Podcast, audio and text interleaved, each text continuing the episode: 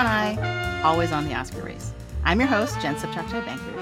And what matters most to me, my friends, allow me to introduce my two co-hosts co-hosts for today. He's a mind-reading, shape-shifting incarnation of chaos. It's PT McNiff. How's it going, PT? We live and die in the shadows for those we hold close and for those we never meet. It's going well, Jen. How are you? it's so cryptic. Uh, it's it's going great. Uh, and his life will always matter more to me than my own. It's Greg Cass. How are you doing, Greg? Our lives are the sum of our choices. We cannot escape the past. Ethan, this mission of yours is going to cost you dearly. That was a really good reenactment of the trailer. It was. That's like also. PT stole my quote, and so Oh, I quickly. Oh, you had to pivot. Good But work. we went Well, and I feel bad. I was going to go with No One Is Safe from Phineas Freak, but I was like, that's Mm. really obscure when when he when Luther starts referring to himself as Phineas Freak. Spoiler. Um, yeah, yeah, the more we do this opening in this way, the more ri- the higher risk I think it's going to be of like dropping an actual spoiler. so we'll have to pay attention, keep an eye on that. Um, so if it hasn't become apparent already, we've assembled this highly trained team today, question mark, to break down the newest Mission Impossible film, Dead Reckoning Part One. So if this is your first time listening to us, we'll have a brief section at the beginning designed for folks who haven't seen the film yet. And then we will very clearly sound the alarm when we're about to get into spoilers for the rest of the episode. Uh, but first, since we haven't had done a proper movie news check-in in a little while, but there was huge news since we last recorded, uh, and that is that Hollywood is basically, or the actors specifically, shutting Hollywood down. Uh, SAG-AFTRA, the um, the Actors Guild, has officially gone on strike. Uh, I was watching. I've been following the coverage. You know, it's it's and it's been it's been fiery, and actually like seems to already have gained a lot more attention than when the writers went on strike, which I have mixed feelings about. On the one hand, I'm mm-hmm. happy because that probably means that like you know we're gonna make some progress potentially because the actors are kind of making a bigger dent and making life harder for the studios. But on the other hand, I'm like, oh, but like no one cares about writers. so, do, do- has anyone else been following this news or want to want to jump in with what's going mm-hmm. on? Uh, yeah, I followed all the news too, and it's like, wow, Fran Drescher is awesome. like, who knew? Like, I haven't thought about Fran Drescher in 20 years, and that's no disrespect because she's killing it. And I had no idea she was president of the union right now, right? And and that she would be such a leader in that. Um, my silly bit of news on in this is I actively saw the results of the strike quite by accident, uh, which is um, I was driving through a part of my hometown. Uh, I don't know why I need to be like mysterious. I live in Melrose, Massachusetts, and Whoop, there whoop. was a full street decked out for Halloween, and I was like, "What is going on?" And it. We, I mean, like good suburbanites, we checked Facebook, and a lot of nosy neighbors pointed out it was Beetlejuice 2 was in town to shoot scenes for what would have been um, some kind of Halloween setting. Um, and uh, lo and behold, somebody posted on Facebook, uh, get over there now if you want to see it because it's coming down. And so this whole street had been lined out to make it look like a New England fall and make it look like Halloween. And then the next morning, uh, they stripped it all down. Um, I, I think people maybe people aren't from areas where filming happens regularly but you see the little signs that point the way to what actors call base camp right and where the crew and the actors are going to park. That was all set up with trailers over at the high school um, that my son and i saw and then it was like poof it's all gone. And you know look uh, it was kind of a funny thing to stumble upon but it reminded me like this is a huge deal and all these productions are spending a lot of money and were ready to film the next morning and then just had to tear it all down, presumably throw it in a box and save it for six months from now or whenever. But it was a good reminder to me that this isn't just like some people not driving to a studio in Hollywood on a given day, that this Mhm. is a massive undertaking that, um, you know, I think is is warranted because the studios have to be doing better than they're doing. Yeah.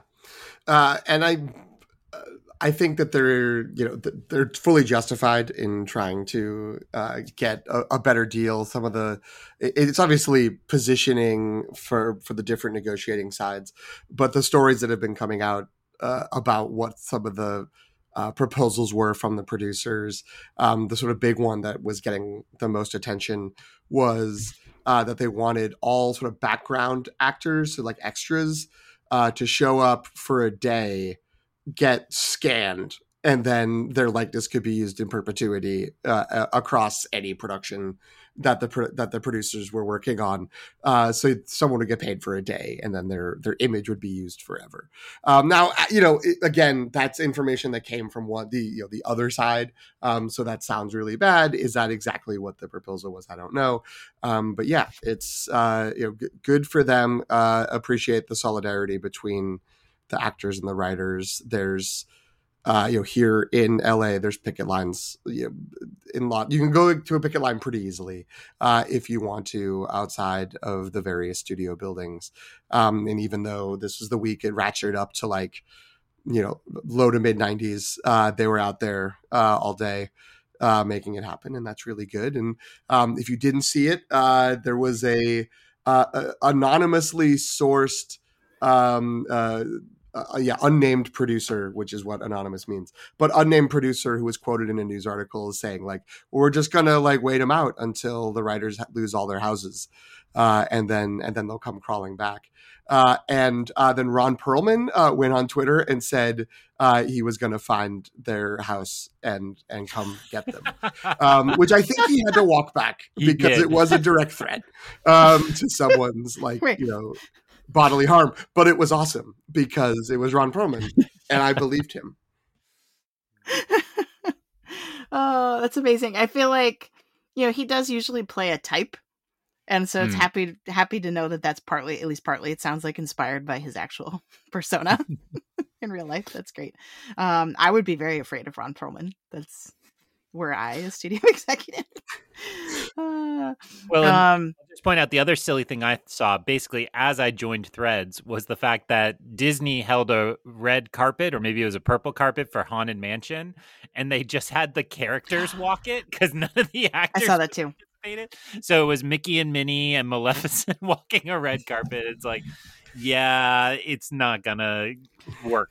yeah, and, and we had uh I think the first version of this was uh, the cast of Oppenheimer mid premiere. Wow. Right? Like they showed up at the premiere and stayed for like 20 minutes and then like the clock struck starting the strike and they were like, "We're out of here."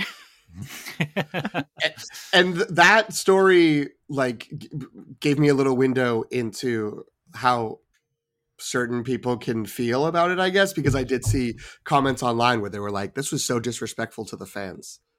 the the fans of Oppenheimer who were excited about this that the actors just got up and left.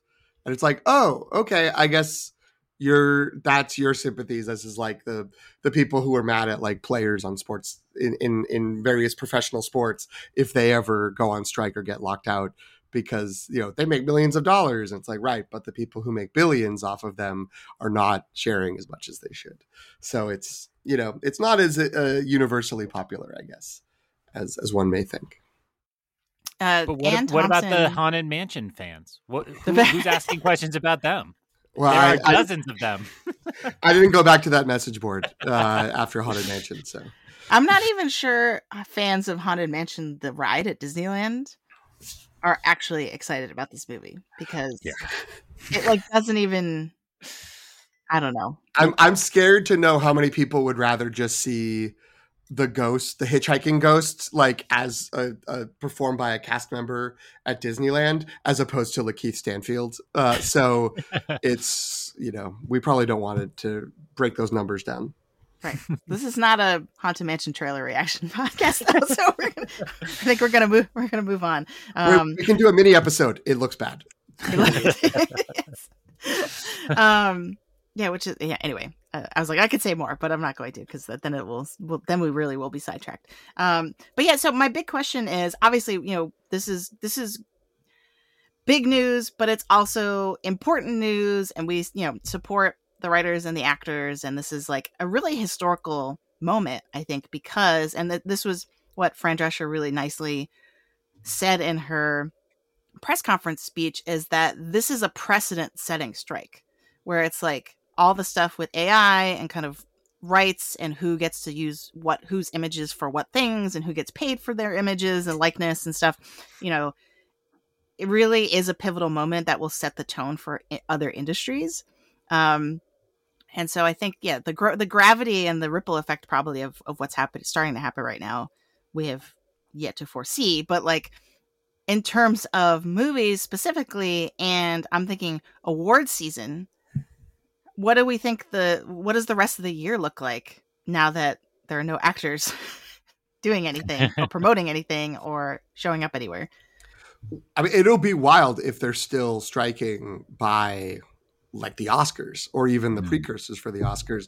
I feel like the the long projection or you know the sort of the, the people who who are leaning to the side of this will be longer than you think are saying through the end of the year. So if it carries over into early 24 uh, and uh, into those months that'll be that'll be tough. But yeah it's you know people can't campaign. They, they're not going to be able to uh, be out sort of uh, uh, hyping themselves up um, where would everything everywhere all at once be if they the cast couldn't uh, have mm-hmm. you know been to a bunch of screenings and events last year? So yeah, it might change it, and uh, it also we were uh, I guess pre pre recording in talking about this Beetlejuice two news about like oh are things going to get um, you know other things going to get moved that are done? Are there going to be movies that uh, you know have they, they have and they're completed are they're going to hold them back because they know there's going to be a however many month gap sometime in you know 18 24 months out.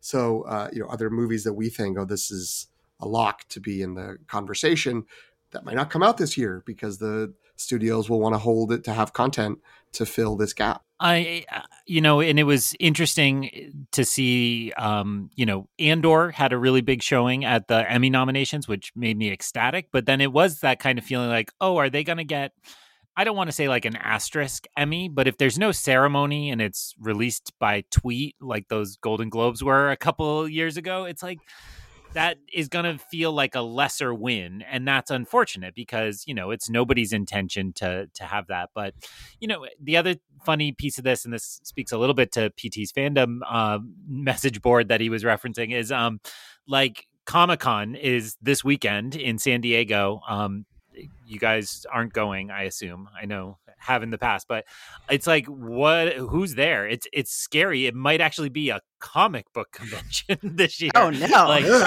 uh, because you know all the big panels seem to have pulled out, or they're just going to be showing footage or trying to give some giveaways. I assume to try to make people excited about these things. Still, um, I had said in a different group chat, you know, we're about to to start Ahsoka season for Star Wars, and it's like we're not going to see the promotion machine behind that and see Rosario Dawson out giving interviews. Um, I have tickets in town to Boston. Uh, Fan Expo, and I had I had an email that explained that yes, the guests are still allowed to come to this because the the union rules are active promotion is not allowed. But like, I have an autograph ticket for Hayden Christensen, love him not actively promoting a project. so, you know, I think that become that those types of things are going to become an important source of revenue for some stars, right? Like a certain level star is going to need to do more of those types of appearances. So, so that all kind of evens out in the the fan circuit a little bit, but it's going to be really different for a while. I think PT's right to point out that the fan bros are going to fan bro and say, "Oh, you're hurting us, not the studios." But um, I think there's you know going to be backlash against all of this once those kind of very vocal parts of fandom take off. Right. The scariest you- part to me was that Anne Thompson on IndieWire, the um, IndieWire's podcast, Screen Talk, she was saying that, like, based on all the press that's coming out, and in particular the press conference, she said that the the biggest phrase that she took away was Fran Drescher sh- saying that the studios were really tone deaf, um, and that was the biggest problem. Is that they they don't even seem to understand where this conversation should start. Like they don't even see what the problem is, and with with the idea that like they would have the digital likeness to a background actor in perpetuity and just be able to do whatever they want right? Um so i think this is uh pt were you going to jump in with something? Yeah i was i was going to say the the more sophisticated uh pushback I've seen on the but for both the writers and the actors for striking right now uh, has been people saying like is the potential issue that there has been so much content generated in the last like decade uh, and everyone always talks about how like oh man there's just so many shows and i never have a chance to catch up on them that you know it's going to be a problem for the industry that like they're not releasing new things that are generating a lot of money but to what degree will it affect a lot of like viewers and a lot of fans when it's sort of like oh i can go and watch all those netflix shows that i never had a chance to or you know there's a bunch of hbo or fx shows that i've heard about but i've just never never done the americans. Now's the time because i'm not getting new episodes of you know whatever you know house of the dragon's not going to come so i'm going to go watch wheel of time go listen and then listen to Greg's podcast. Um, and so, you know, whatever that like, you know, is there, is, is there the possibility um, of, and again, I, I, feel like this is more sort of producer studio industry um, side thinking of like, you know, are, are, are we shooting ourselves in the foot with this because the audience isn't going to care that there's not enough new stuff because there's so much stuff that's new to them uh, like and like NBC Thursday nights in the in the nineties, uh, and uh, and that that's going to be um, you know that that could be an interesting factor, but um, you know so that, that that feels the least tone deaf of the potential arguments, um, but it does seem like this sort of crying poor of like the things are changing, we can't pay anyone, we got to use these like other things feels very disingenuous for these huge companies with giant executive uh, executive pay, the sort of thing we don't know anything about in uh, higher education. Yeah.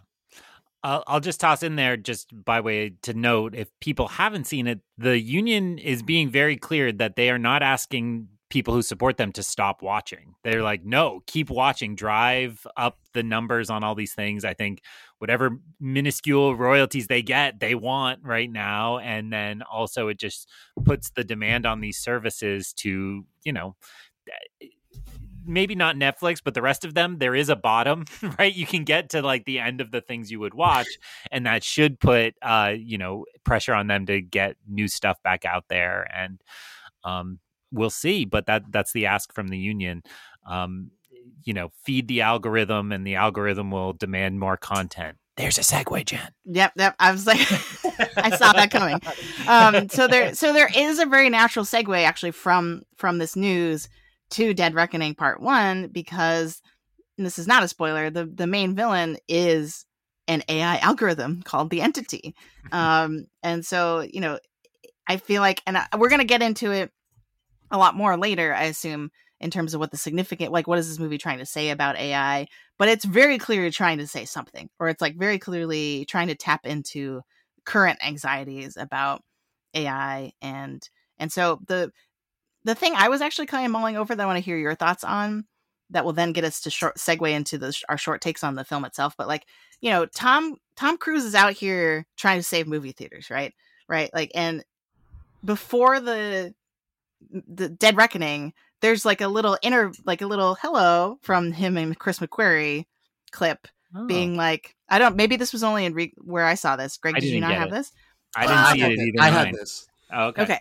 So so okay now now I feel like I can just like I could explain it to Greg and then therefore explain it to listeners. So so before the movie started, it was like after the previews, before the movie started, there was you know, and it looks like they're wearing clothes that I've seen them wear in other interviews. So there must have just been like a press junket day where they just filmed this. But it's Tom Cruise and Chris McQuarrie sitting next to each other and basically being like, "Thank you for coming to a movie theater to see this." Mm. Um, and and so it's very clear that they're that this is part this movie is part of a Tom Cruise's crusade to try to like save movie theaters, right? Um, and so the so the then I started thinking about okay, but if how does this issue of like the use of AI and digital technology, like does that is that aligned with what's what's what's being asked for in the strike, or is it against it, right? Like so, and I really didn't have a good answer for that. And I was like, it seems like those conversations seem to be happening separately right now, and I'm not sure they should. Does anyone have any thoughts? I like how you said it. I mean, they, I, I was also just thinking like maybe I didn't get it because I went to AMC and mainly had Nicole welcoming me, and it was Oh. really jarring last year at Top Gun when Nicole welcomed you and then Tom Cruise welcomed you. Awkward. Um, it's it's but- magic in a place like this. It's um, y- you know, I think it is funny that the drivers behind Let's Save movie theaters are people like Tom Cruise or Spielberg or these kind. I mean, he was just actively working to save TM TCM first, but but like, um, there's this active spirit of like we need theaters for this kind of communal experience and they're so important. And the labor that they did to then really just support the studios because i think the studios need the theatrical more than the actors do but you know that that's a t- complicated web of, of relationships to try to evaluate. Um so it is funny to me that then it's like you know what else does dead reckoning prove but like you need tom cruise right? You can't fill in I don't know, let's pick a generic action star. Jeremy Renner, for example, into the center of a Mission Impossible movie and everybody will still go, right? So you can't put an AI or a, you know, computer generated version of this. Like Dead Reckoning and films like it are good because of the real true hands that mold it and act in it and edit it and on and on and write it, of course, and on and on and on. And so it's like it it's kind of cutting against AI. Um, which I do think the movie more aligns with that version of it than the like let's get out to the movies type of thing. I- and I, I will say the the sort of tang, tangled web uh, of things that I also don't understand that that Greg mentioned. Uh, you know, I, I think the headlines have all been about AI on the strikes, but there's also stuff about like streaming residuals and how do we like track uh, streaming uh, views where you know it, it's not the same as box office uh, or you know Nielsen ratings for for broadcast uh, and and cable uh, TV. So you know that is an element, and I think that you know one of the shifts that it seems like it's been happening uh, recently has been um, you know Netflix was huge and seemed so successful. So all these studios were like, well, we're going to do our own version of this. So now there's Disney and there's Peacock and there's Paramount. And it feels like the sort of uh, business side of all those places are like, this doesn't actually make us any money. And there's a little bit of like the Uber um, history at Netflix of like, are you making any money or are you just taking a lot of money from people who think you're making money and you're just sort of getting like venture capitalists to uh, and investors to to cover up the fact that like this is never profitable. So you know this sort of old tried and true model of theatrical distribution where it's just like okay we know what we're getting and we know that we're that we're doing this. You know they, there was between the the um, shift to the studios being like, yeah, yeah, we'll put stuff on our streaming platform and that's going to make us a bunch of money. Um, and then obviously the pandemic, which was out of their hands, I think. Um, no, it was. I'm just kidding.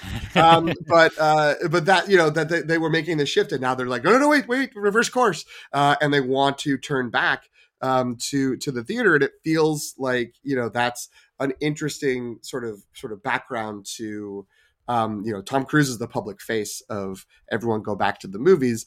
Um, and, you know, there's, there's the sort of, uh, uh, uh, more sort of idealistic view of that as, uh, it's like, well, we all we come together. We're different people. You know, like we all have different thoughts and backgrounds, but we're here having this shared experience. Um, you know, uh, the Roger Ebert uh, uh, movies are an empathy machine concept, uh, and and all of that. And you know, in a communal place, that's good. But there's also Tom Cruise, the businessman uh, producer type, who is just sort of like, this is the best way to make a lot of money. If we release Mission Impossible: Dead Reckoning Part One straight to Paramount Plus, we all of us will make way less money than if it's a success in the theaters first. So, uh, so yeah, I, I think that you know that kind of business side to it uh, is is also kind of um, you know behind the headlines of you know how are how are actors and writers going to get paid, how is distribution going to happen, um, and how is this industry going to be uh, profitable and successful enough to um, to carry forward. Well said, both of you. The only thing I'll add to that is, and then we we should move on to our short takes, is that I think it this issue seems largely, or the future of movies seems framed as a binary of like the new way and the old way, the streaming and theatrical as kind of like just a binary opposition. And I feel like that's actually part of the problem is that the industry needs to evolve to account for both, right? It's not just an either or. Um, and that, yes, like the pay structure, and this is largely what Fran Drescher was talking about, like they, they contracts need to be updated to reflect cur- the current mm-hmm. business models of the streaming age. And I think that's still, that's, that's probably one of the most important things that needs to happen. But at the same time, that doesn't mean that like movie theaters shut down and then on the other hand, too, like Tom Cruise is out here being like, we did no like we did all practical stunt work, right? The behind the scenes things for one of the which I don't want to spoil it, I guess, but um, one of the tricks that he performs is in like there's a behind the scenes thing that where he's like insistent that he they use no visual effects to like compensate for his lack of being able to do this thing. And he's like really bragging about not using any digital effects. But i feel like at the same time we've seen the trend that most people who go to the movies still are doing it for big budget huge dazzling visual effects type movies. And so it's just it's yeah to me it's just super interesting how there's just all these push and pulls everywhere for all these different approaches to to movie making and but the, there there has to be a way that they can all coexist where everyone gets compensated fairly and everyone you know can make choices for what they want to do and how they want to consume entertainment and all that. I mean, I think I think you're right about spectacle. Um, but if superhero movies are really cooling to the degree they seem to be, then the only thing left is brands based around actors and directors, right? Like people will go see Quentin Tarantino's 10th movie. People will go see, you know, the new Alexander Payne. So I hope that strengthens the bargaining positioning of Tom Cruise the actor versus Tom Cruise the producer, right? Uh, because I think it is true that you know, uh, like if if we are in this moment where uh, it seems like the the message this summer is blockbusters are doing okay but not great, um, and some of that narrative is a little complex, but it's like yeah, if if the spectacle is not driving it, then you have to package it around this. Um, the counterexample might be Barbie, which just is like pay people to market your movie insanely well, and you'll get results as well. So, um, yeah, I, these are all points on Team Humanity versus Team AI. Oh, great! Now the robots are going to take me off because this is on nope. the public record. Oh, Greg, we're losing you. Oh no. what? Uh, well, yeah, Greg, you forgot about brands based on brands. That's the, that's the other thing. It's not blockbusters. It's just yeah, the Barbie movie. I and, was going to mention Air because I feel like the the historical shift of Michael Jordan being paid for his like his mm. his brand is actually not irrelevant here, right? No, like that's no. that's the same thing that's just happening just with AI likeness and digital likeness. Um, for him, it was more just like he is the shoe, right? well, and, and I'm going to pick on PT because in the Zoom or Zencastr, there's a beautiful shot of his high end toys behind him. And I think about how all those actors have to give their 3D scans over to Lucasfilm mm-hmm. or Marvel or whatever. And that's part of the contract. If I were an actor, I'd be super nervous about where that scan was and how many people were in possession of it. Because if things are going to get that underhanded, as like true it's ready to go. Here it is. We already have Chris Evans in a box for you on a on a thumb drive. Here's Chris Evans uh, to go. Uh, so I don't know. It's interesting to think about. I, you said it right. It's the update to the contract. The contract hasn't moved as the business took giant leaps in different directions. It's time to update it all. Yeah. And, one last thing that I'll, I'll say about all this, and this is probably like a whole other separate uh, podcast conversation, uh, but I, I, think that one of the issues of the sort of trying to steer the ship back to the theatrical experience is, you know, the the infrastructure, for lack of a better word, of the theatrical experience for uh, in many places is is not particularly strong. The theaters mm. were not getting um you know as many customers. They're not getting a lot of uh, you know funding and so the screens are not in great shape. The projectors are not particularly good. The uh, uh, you know the, the, the way in which it gets uh, things get parsed out where the blockbuster is going to get you know 14 screens on a 16 screen multiplex. Um, you know, makes it hard for people to even if they want to go uh, and see movies in a lot of places. Like we're both, you know, all everyone on this call is in like a, a, a privileged position of being in Los Angeles or Boston, places that do have smaller theaters that do smaller things. Um, but I think that um, uh, reflective of a lot of things in uh, in the country around the concept of infrastructure. It's just sort of like, well, we ignored it for a long time and we took it for granted, or we actively were trying to uh, uh, you know push it away because we were like we're going to go on move on to new and better things uh, and and our advances are going to make this obsolete. And now that it's like oh actually no we we do need that. Um, we need movie theaters and we need bridges. It's like well now we don't have uh, people don't trust it anymore and people are not certain that um, this is worth saving and uh, you know that's the real sort of uphill battle and that's why you've got tom cruise like begging uh, you know begging people to be happy they went to the movie theater when they're already in the movie theater to see the movie. Um, but you know it's to try to generate this like no no no this is good this is worth it. Um, but you know when it costs 30 or 40 dollars a person not counting babysitting not counting uh, you know other things between tickets and and concessions uh, and maybe parking uh, if you have to pay you know pay for that or transportation um, you know it's tough. It can be a tough sell especially if you know you end up spending the movie with someone next to you like on their phone just like um, you know, whatever, d- dilly dallying instead of paying attention. So, um, so yeah, I think that it's something we all really love the theatrical experience.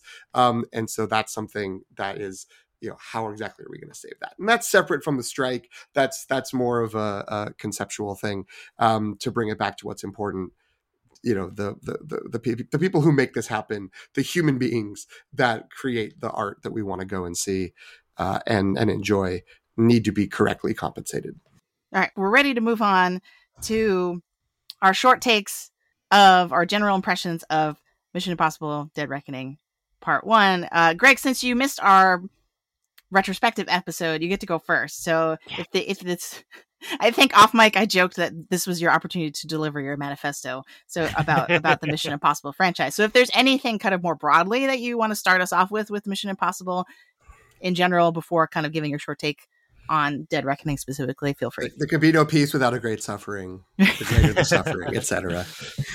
Uh, one time in high school, it was our senior year, and the band director told the jazz band, when it gets to the drum solo, I'm just to let him go. It's his last concert before uh, graduation. He can just go as long as he wants, and he will cue the rest of us back in. I feel that's like what you just handed me. It's like you're going to sit back and hear me do uh, impressions of every great drum solo in history.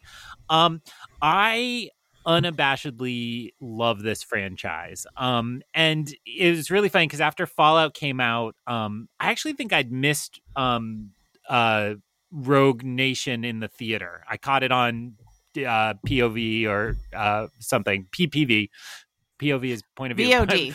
VOD, there it is, some some venereal disease, uh, and uh, so I'd missed that one, and then I went and saw Fallout, and I remember being like, "Yeah, I like this franchise. I I haven't seen one in a while," and then I was like halfway through Fallout in a giant IMAX screen, and I'm like, this is the greatest thing that man has ever created. It blew me away and is absolutely a five star movie to me. I think Fallout is flawless.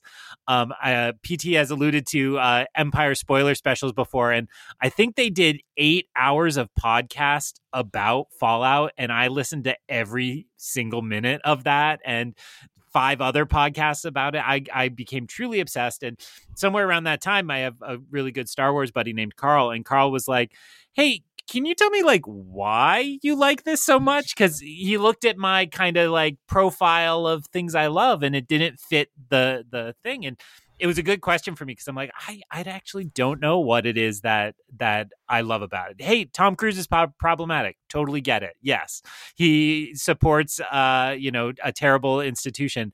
But I think, um, as one of the hosts of Pod Save America said at Fallout, if there was a van outside that just said Scientology, do what you just saw Tom Cruise do, I would get in that van and I would just go and I would sign on and be a part of it. So, um, so I went into this movie with sky high expectations in January, I listed my top 10 most anticipated. This was number one on the list. Um, and I will say, I left my first screening just a little bit let down. Um, I don't think this is Fallout. I think this is good, not great and now I've seen it a second time since, and it definitely improved on the second viewing. I think some of the plot becomes a little more clear. You can kind of understand where things are going, and there's just that familiarity with where, um, you know, what what you're about to see. So, um, do I recommend this? Absolutely. This is a way better time at the movies. Um, Big Picture pointed out, put this next to Fast Ten, and just realize like the craftsmanship that went into making this a really really good movie. And that's right. We don't get things like this at this scale, and it's totally worth seeing and totally worth seeing on the big screen. Uh, but it just won't hit the top of my Mission Impossible franchise ranking. Yeah, I, uh, I'm in a similar uh, place. I, I wouldn't say let down necessarily, but to me, this is uh, underneath the the trilogy of the the four, five, and six um, that sort of uh, again I, I kind of lump Ghost Protocol in um, uh, as a, Chris, part of the Christopher McQuarrie era because I know he was uh, uh, an uncredited like heavy hand at assembling the final script.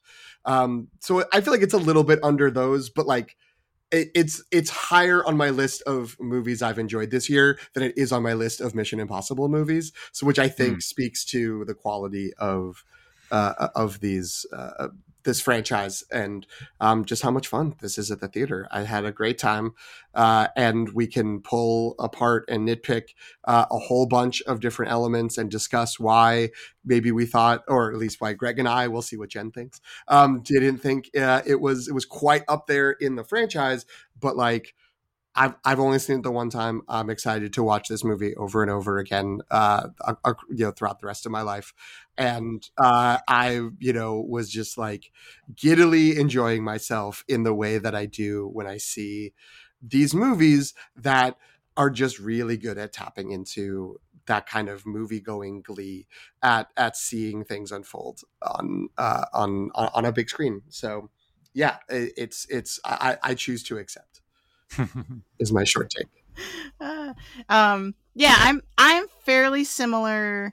I think the action set pieces in this do not disappoint at all, and they're they're some some of the action sequences I think are up there. They're in the running. They're not quite Burj Khalifa, right? But they're they're they're they're in the same tier, I would say. And so, like for me, like the action, the Tom Cruise factor, I loved Hayley Atwell. She was incredible in this. Yes, she's so good. I'm just like, let's make her the next James Bond. Like, let's do it yesterday. what are we doing here? Um, I think she's so good, and I, I loved her so much.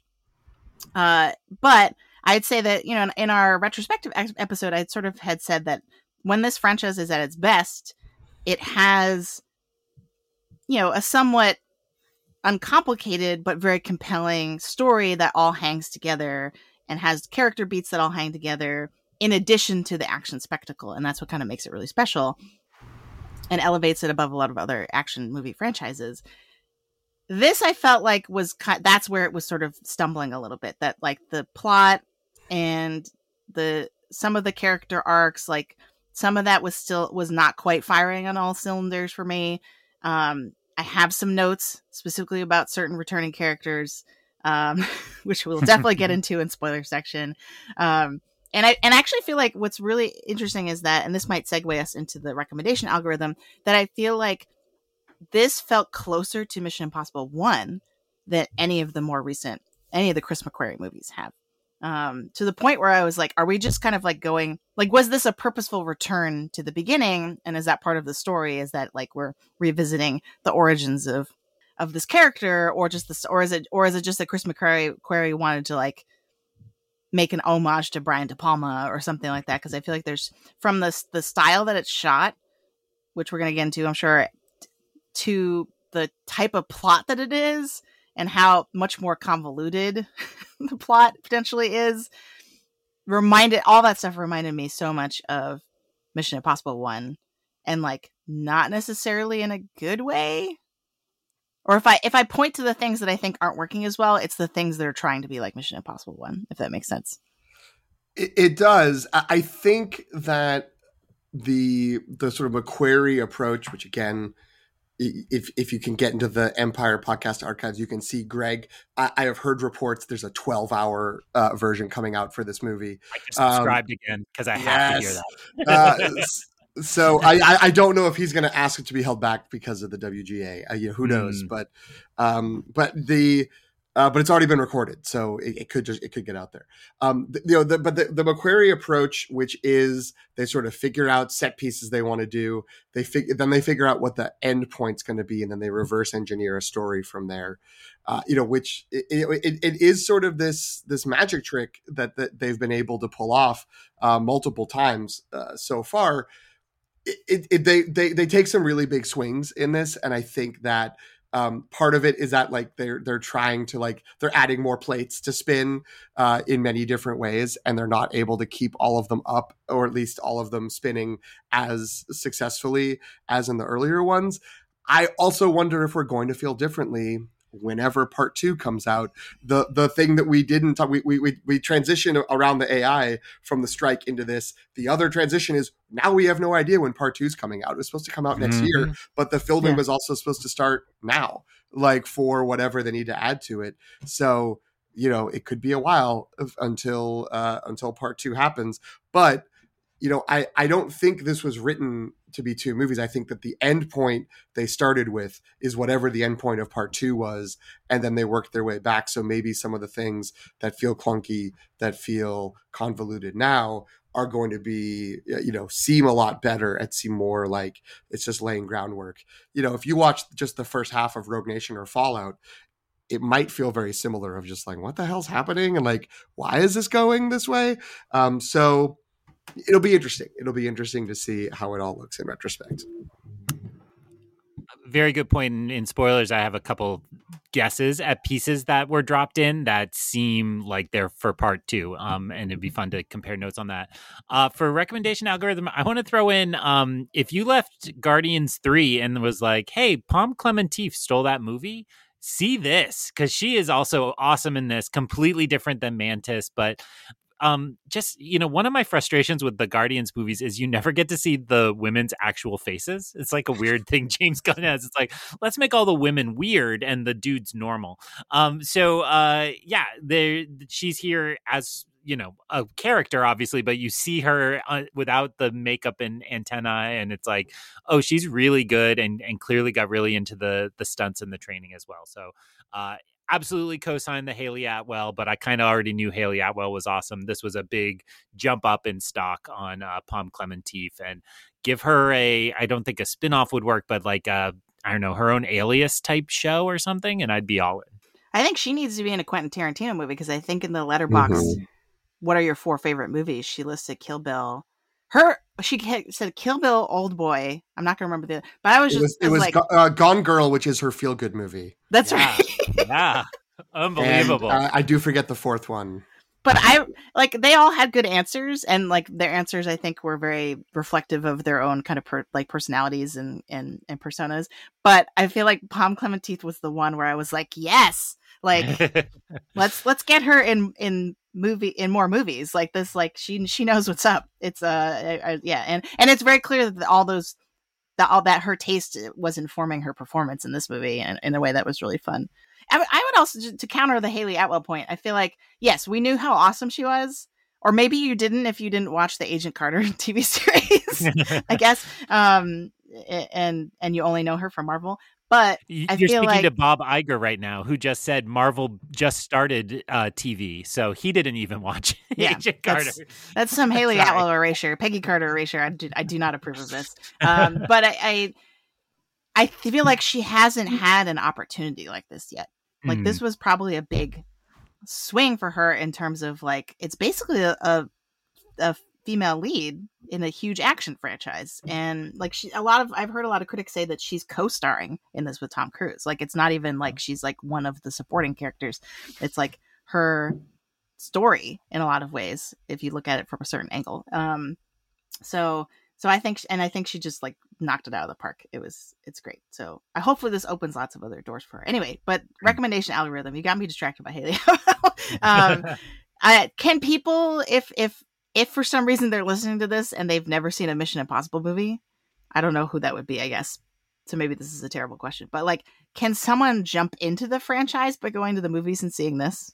Would you recommend I'm gonna that? Say, I'm going to say yes, which I feel like is is maybe not a popular answer for this, um, but I, I think yes only because the plots are so convoluted and crazy anyway that it's just like oh you you know you just have to buy along of just like oh this yeah you, they've worked with this character before uh, and and you know throughout the whole franchise uh, there's always times where it's just like I got to go talk to somebody, and you have the the further along you get, you're like, oh, is this to be a character from another movie? And it's like, nope, it's just some other person that you know that Ethan Hunt worked with. Um, so you know, it doesn't. It, it, I don't think it necessarily would matter that you uh, uh don't know the history of him with all these people. I think there's enough sort of information scaffolded in to let you kind of know the dynamics between all of them. Um, but you know, I don't I don't know why you would have not wanted to see them before and now you're like well this is the time. Um, and uh, you know that that i guess that's where maybe to your point of who is 46 minutes into a a podcast about it that uh, still hasn't really gotten to talking about the movie um, that like is is then like well, i don't know. Am i gonna want to see this movie? Um, eh, so uh, you know, but I think that you could. I think that you could, and you would have a good time because so much of it is the action and the spectacle and the sort of, you know, the, the dramatic stakes are are sort of very in the moment, and and the background backstory is great, uh, and it, and it's more fun when you know the other things, but I don't think it's necessary. I I co-sign that. Sure, dive into seven. Will you have a fun time at the movies? Absolutely. Um, I actually also um on my flight recently, I ended up watching John Wick on somebody's TV, like a little ahead of me, and it totally works silent on an airport plane screen. I wow. would co-sign that for this. Like this totally works as like a silent movie. Like it if somehow you want to watch it that way as the creators intended silently on a tiny screen. Um, but uh, you know if somebody were to say greg where should i dump, jump in? I think pt gave you this advice to start at three. Three is where things get good in this franchise. That's no disrespect to number one which has uh, some really good stuff in it.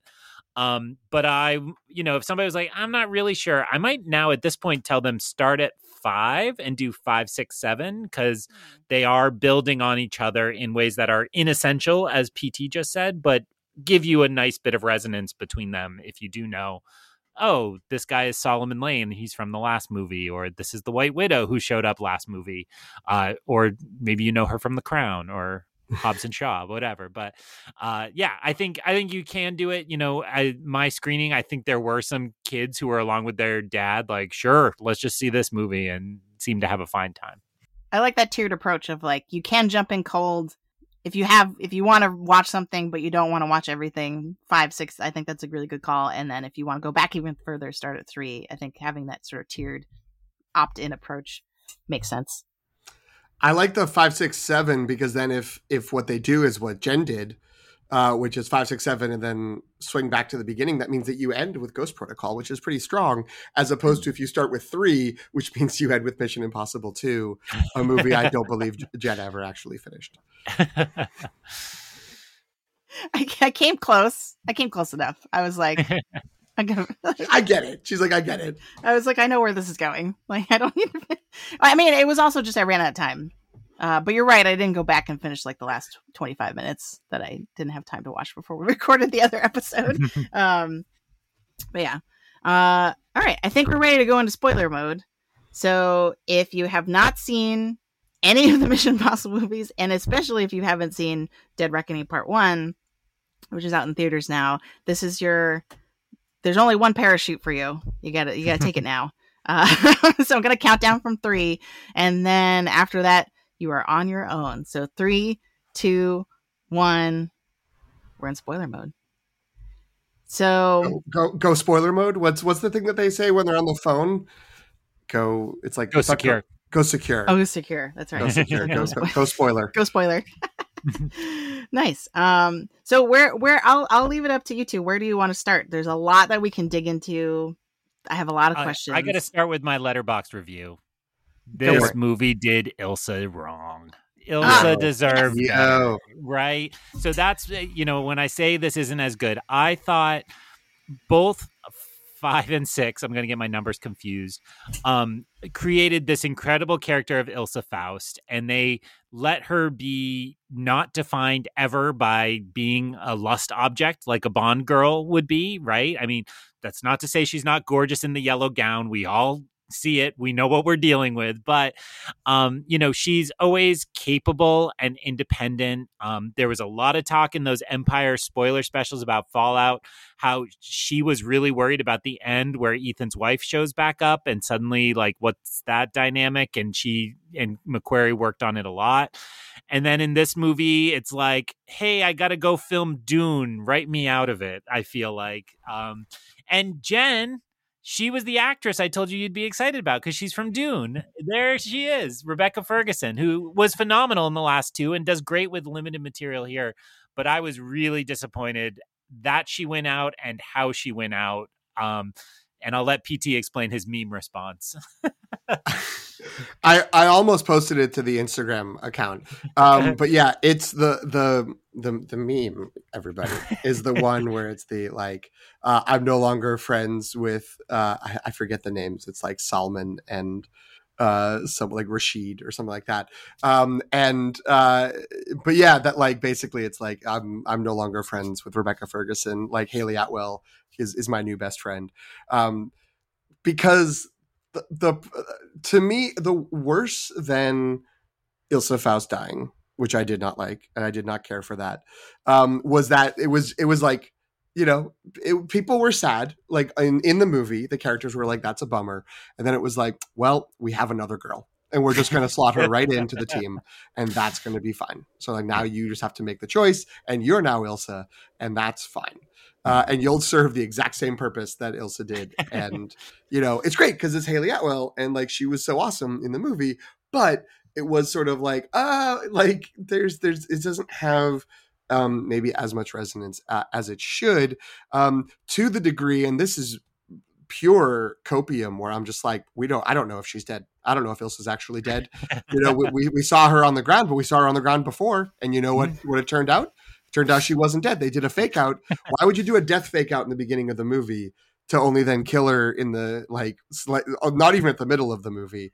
Um, if it isn't going to be in part two, that it was like actually when the boat showed up, um because like right right after Mm. he finds her the boat comes up it was actually that she was still alive and they carted her off somewhere and she's going to come back once now that dune part two is done um she'll be able to come back for dead reckoning part two ilsa, hashtag ilsa lives don't don't give my hopes up like that, PT. Like because I was partly like they could if people are as upset about this as as I think they are, not just the three of us, but I've heard other people be upset about this.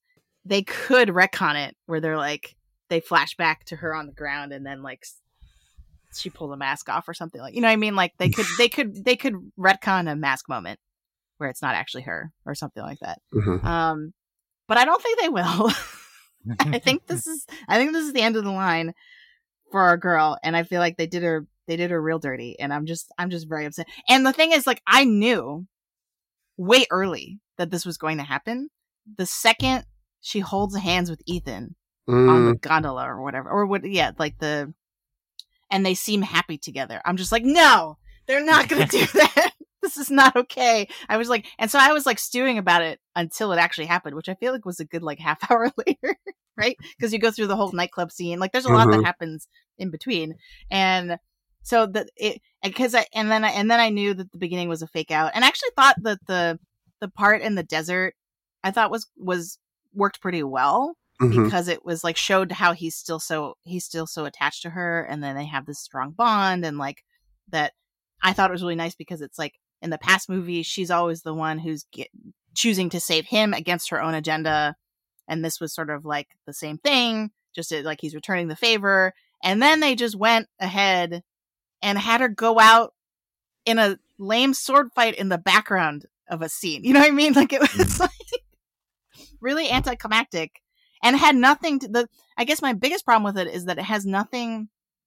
I feel like if Ilsa were to die, it would have to be after some climactic moment with Ethan, right? It had to be some, it would have to be some massive sacrifice. I wanted like they would. Uh, that's sort of what I was missing is that because Ethan's not even there when she dies, right? Um, and it's just kind of this like very weak repartee that she has with the Gabriel character, and just I don't know. And then, but then also, yeah, I'm getting so mad about this now.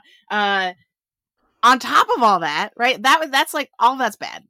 But on top of all that, they position her as one of many women right. that Ethan has to choose, right? And that's what I didn't really I really didn't like about the nightclub scene is that it positions we got Ilsa in one corner, we've got we've got Grace in another corner, and we have Alana, right, the White Widow, in another corner. And right, it's like, oh, look at all look at all of these women who want to be with Ethan.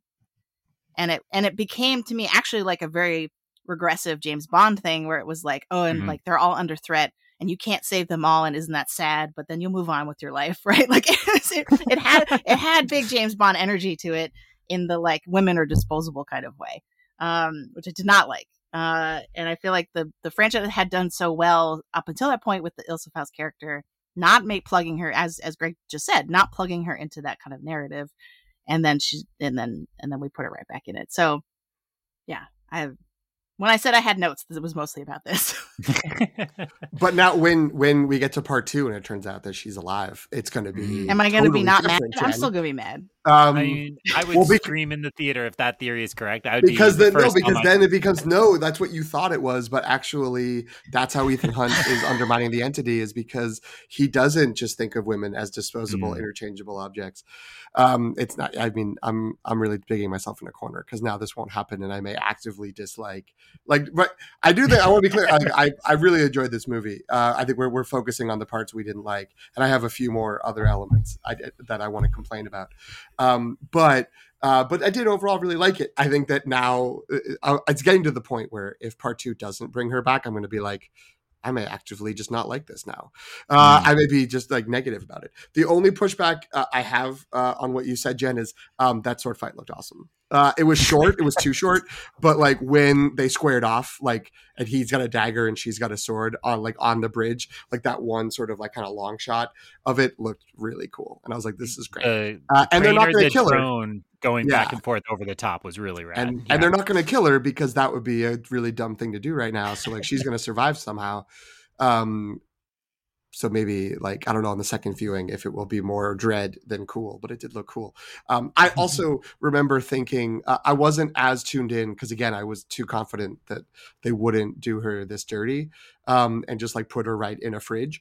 Um, but I, I, do remember thinking during that nightclub scene, I was like, I don't think it's legal to have Rebecca Ferguson, Vanessa Kirby, and Hayley Atwell together in one scene. This is just too much. This is too powerful. They can't do this. And the movie was like, we agree. We're, we're going to get rid of them.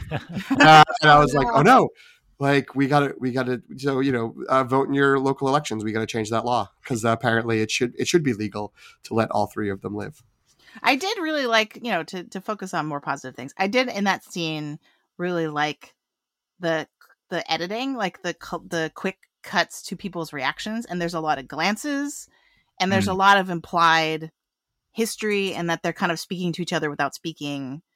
I couldn't quite follow what they were all saying to each other with their eyes 100% of the time necessarily, but I liked that it was doing that. Um, I just didn't like what was actually happening in the scene. I guess my thing with the sword fight is that I just at the end by the end of this movie, I really didn't care care uh, like I like the actor who's playing Gabriel a lot, but I didn't really care about him as a character at all.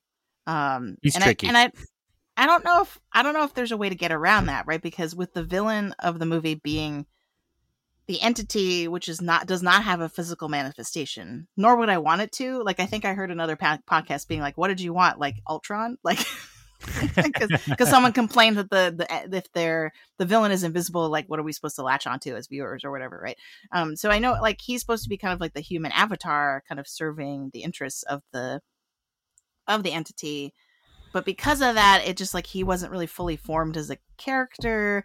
And then like i liked that the, it, we got to learn a little bit about the origin stories though of like what what Ethan's life was pre IMF. Like that seemed cool in concept to me, but I feel like they just kept showing the same flashback of this random woman I don't know dying and Gabriel being like looking at him being like I'm here and then and that's it. Like and I don't and again, like maybe this is solved in part 2 because we get more we find out what actually happened. Hmm. I'm hoping that's true. But in this movie, it just seemed like kind of like a thing we flashed to a bunch of times, but it didn't actually mean that much to me. So I don't know if, how you guys felt about that. I really liked Gabriel as acolyte of the entity. I did not like Gabriel as ancient nemesis of Ethan Hunt we've never heard of. So that's the layer I would peel away. Mm. Um, again, it's also a little confusing to me because it seems like he entered the service because he was framed for murder or looked guilty of this murder of this woman but it also very much looked like it was a mission already when that like in those flashbacks. So I, I i think i'm looking for clarity on that. You're right i'm sure part two has like a long flashback like full scene of that. Um but i like i i also thought like why do you have to invent somebody new for this? Like if your point is ethan hunt you know sacrifices his women to to you know achieve his mission um jen i don't know if you know this thandie newton's in the second one. Maybe you didn't make it as far as her uh so uh but like flashback to her how crazy would that have been? I mean or um the uh, I forget the actress's name, but is it Claire in the first movie? Like, Mhm. yeah, like they've all been disposable all the way through. Nobody knows what happened to Paula Patton from the third. Maybe she's coming back at some point. Um, like there, there are options within the franchise that would have been more um, fulfilling and not fan servicey necessarily. Or hell, throw just throw the old footage in and be like, look at how many times you've watched him do this, and think again, like, would he save Grace? Like, is she any different? Right. I think the only problem logistically with that is that all of the alternatives that you named are post IMF, right? And wasn't the whole point was that this is what brought him into the IMF? And maybe we just don't need that Right. layer at all. But then I think that doesn't feed as nicely into Hayley Atwell's arc or Grace's arc, I should say, of like she was just like him when before joining the IMF, right? And that she has the choice. And I feel like that's probably why they did that because it fits nicely into the like they all had to make this choice at one point because they were kind of boxed into a corner with the way their lives were going and they had they had the choice and I really like that scene where they're all standing around the room being like, "Yeah, like this is what you do." Like it with with with um Simon Pegg and Ving Rhames. Like all like I like all of them standing around Grace, and I like her formation as a character made a lot of sense to me. And so I wonder if like it's just purely because the purpose of it for her character was to be like paralleling her with Ethan, like early Ethan. I don't know. Yeah, I, I I agree that that is the idea, and I think it ties into an idea. This I I, I keep helping you set up segues and then tearing them down because I want to keep talking about something else. uh, but it sets up well of something that we have coming up on our on our doc. That is the sort of like humans having choice, and then but the the algorithm is sort of running the data and ended up being sort of like predestination and being able to predict uh, accurately what people will do based on past decisions. Um, and so the choice and, and the concept of it being a choice is important. Um, but I just didn't like it here, the Ethan Hunt backstory. And maybe it will look better after however they unfold it in part two. I don't know. Uh, and I'll, I'll give Greg, you know, again, um, segue that I will destroy. Greg, a chance, he can chime in. Th- this whole like flashback to me was what I thought of when you said, I think there's stuff that was definitely put in here Mm. to set up part two. Like that felt like all these little scenes are like, okay, we're going to get this scene in full later in in in the uh, end part of the movie uh, or the second part of the movie. Um, but to me, it felt a lot like when uh, I I went and I do I'm again potential age difference. I remember going to the theater to see Back to the Future 2, uh, and then being the movie being like, you guys remember how Marty McFly hates being called chicken, and it's like, no, like what? Like that's not in the first Yeah. movie. It's like, no, well he does, and it's really important for what we're gonna do um, for the next four hours um that like that felt similar where it's like you know point. how ethan hunt like lost a woman and that's why he joined the imf and it's like wait what he did like that's did he and it's like yeah yeah yeah anyway that's super important for what we're gonna do here um Um, and I heard you know, multiple critics ask other critics in their podcast, being like, "Did I miss something? Like, was that referencing Mm. something I don't remember?" And like that, and that's not good. That's not good if Yeah. that's people's reaction. Yeah. Well, and, and it's it is interesting because there's so much in the last couple of movies, though the sort of full McQuarrie experience that have been like, I do not accept losing someone. Like I will choose the you know Baldwin says to him, you will choose the individual life over the collective good, um, and that's why like I'm with you. That's why I support you. Um, and so like the idea of like all of this started because he couldn't save someone, and so now he's just trying to save sort of everyone, but also you know save like the, the the individuals around him and then the entity is setting up that there's a well this is a you, know, you can't save both people a real sort of dark knight type thing of like you got to choose one or or only one's going to end up um you know whatever um but it just got it was just clunky because it ended up just feeling like um like well the whole thing with with ethan is that some a girl got fridged back in the day so now one of his girls is going to get fridged now um but maybe he'll be able to save another girl and it's like like to jen's point it's like they stop being individual characters um and they are just talismans that he is trying to collect and protect um which you know feels toxic in a way that these movies don't normally you know uh, normally aren't. So um i'm fully with greg. I really liked gabriel as this sort of like you know, I don't know, man. Like I'm on team entity. Like this, this is going to be great, or or this is where the power is, and I'm going with him. Um, so I'm doing that. And if he was just this sort of, you know, like invisible person who shows up and does that, that would be great. But this sort of shoehorning in of like, and actually, he's Ethan's biggest nemesis. It's like. I don't know. I don't think so, and I don't care. um, like, and, and I, I would love to be proven wrong, or I'd love to have that feeling be taken away in uh, in the next movie. But yeah, that's the thing that I feel is the most excisable um, that I think would lead to a better experience, and I think would also make the AI plot feel less quote unquote convoluted for people because I thought the AI stuff was all pretty clean um, it, for something that was bonkers. Um, but I thought that it all kind of made sense. It was just when it was like, and it's also tied to Ethan's past. It's like, wait, what? Like it is? Um, that felt that felt like the extra like uh, you know ingredient that kind of spoiled the recipe a little. Yeah, that's a really smart observation because I think if you take away conversations that Gabriel has with Ethan, sort of taunting him about their past, or conversations that Ethan has to have about other people about, like like he has the conversation with Luther, and Luther's like, "You can't kill him, right? Like that's what the entity wants you to do, um, and I know how much you want to, and like they, could, but I think if there's if that's not there, then there's so much more space for actual ex like actual monologues from Gabriel about his philosophy of about the entity and like why does why is he following the entity and like why is the entity good and like why you know like um and more of the kind of cult leader kind of crazy like like freaky like terrifying villain stuff. And i and and so but the thing is that i think the plot that they set up they can't do that right because then there's the there's the whole the entity knows that Ethan's the only one, and clarify if I get any of this wrong. The entity knows that Ethan's the only one who would want to kill it.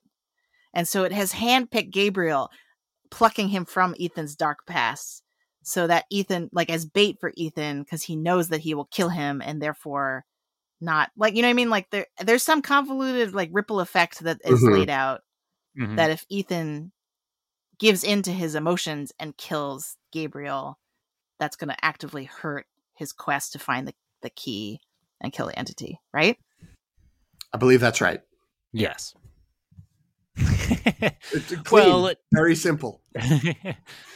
I think so. Your question about how the plot gets convoluted, I think it is that, right? That there are multiple moments in the film where the film is like, this is what we need to do, except, oops, it knows we're going to do that. And so here's what it's doing to think about this. And, you know, I think Luther says you're playing three dimensional chess with an algorithm. Um, and, like there is a way in which the movie likes to just say like it is that complex but that doesn't really matter, right? A little bit of Austin Powers 2 where it's like, and I don't think you should ask those questions either, right, dear viewers? Um so uh I I think um I think it's right to say that the algorithm would have recruited Gabriel.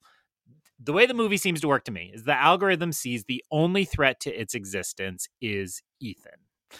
Everybody else will fall, everybody else will fail. So I need to take out Ethan. And so, well, and it's most, a moral argument too, right? Ethan's the only one who has no self interest and therefore will want to do the right thing and kill the entity. Yes. Right? And okay. keep going. Just on top of that, the algorithm is a, or the entity is Ethan as well, right?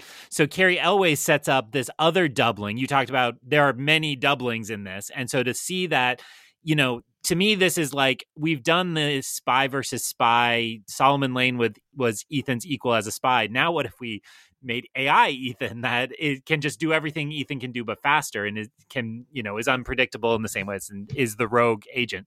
Um, and so all the movie flows from the fact that it has to stop Ethan from destroying it.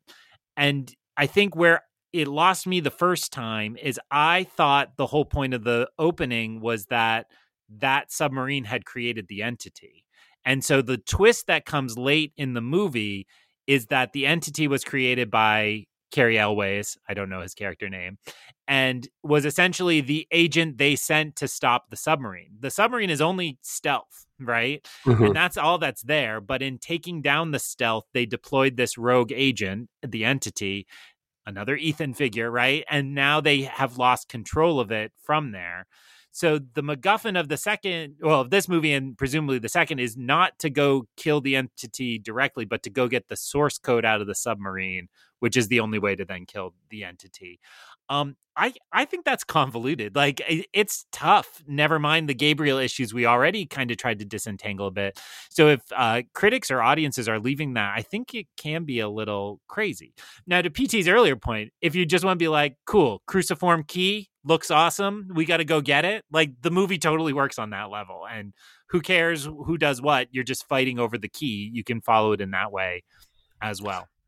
I just want to bracket in one question that is not to be addressed at the second, but I'm going to forget unless I say it. Is Angela Bassett president in this movie? Continue. Yes. Her picture's on the wall, right? Yep. Yes, and yeah. it looks like she's in the Oval.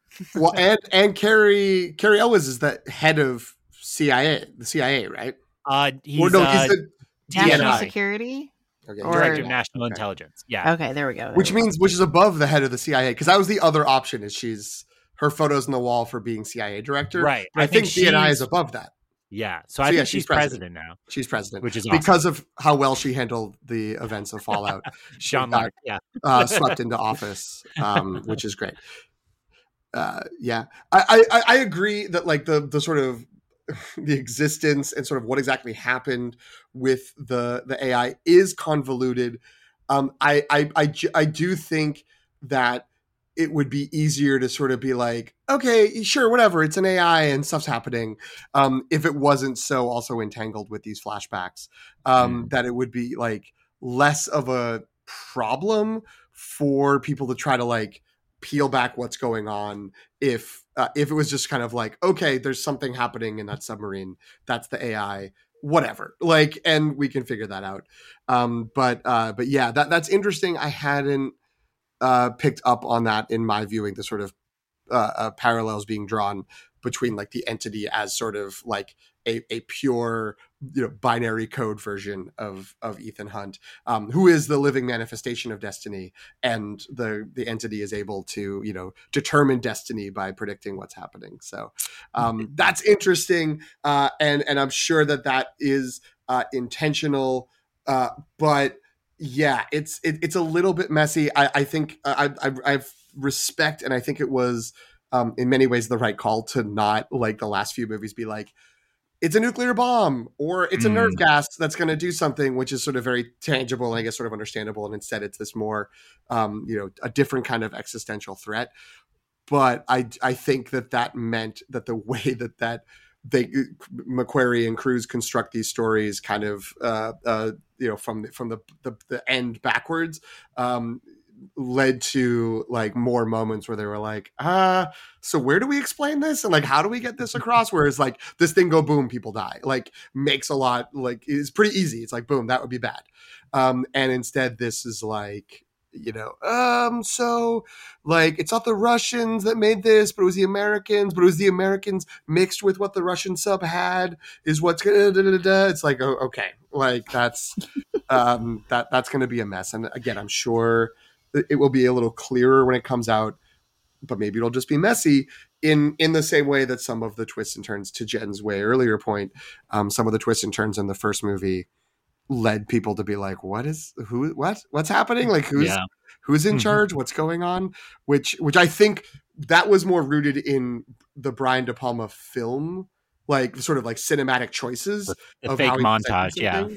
yeah the sort of the the the the the lies being like voiced over the montage of the truth um yeah. it was i think the big sort of sticking point in that first movie whereas this is more like we created a, a, a, a big bad and a related macguffin that we cannot explain in 15 seconds like we could in all the other movies and yet the thing that i think did really work about the entity is really tapping into a sense of fear of how easy it will would be for an AI to trick us.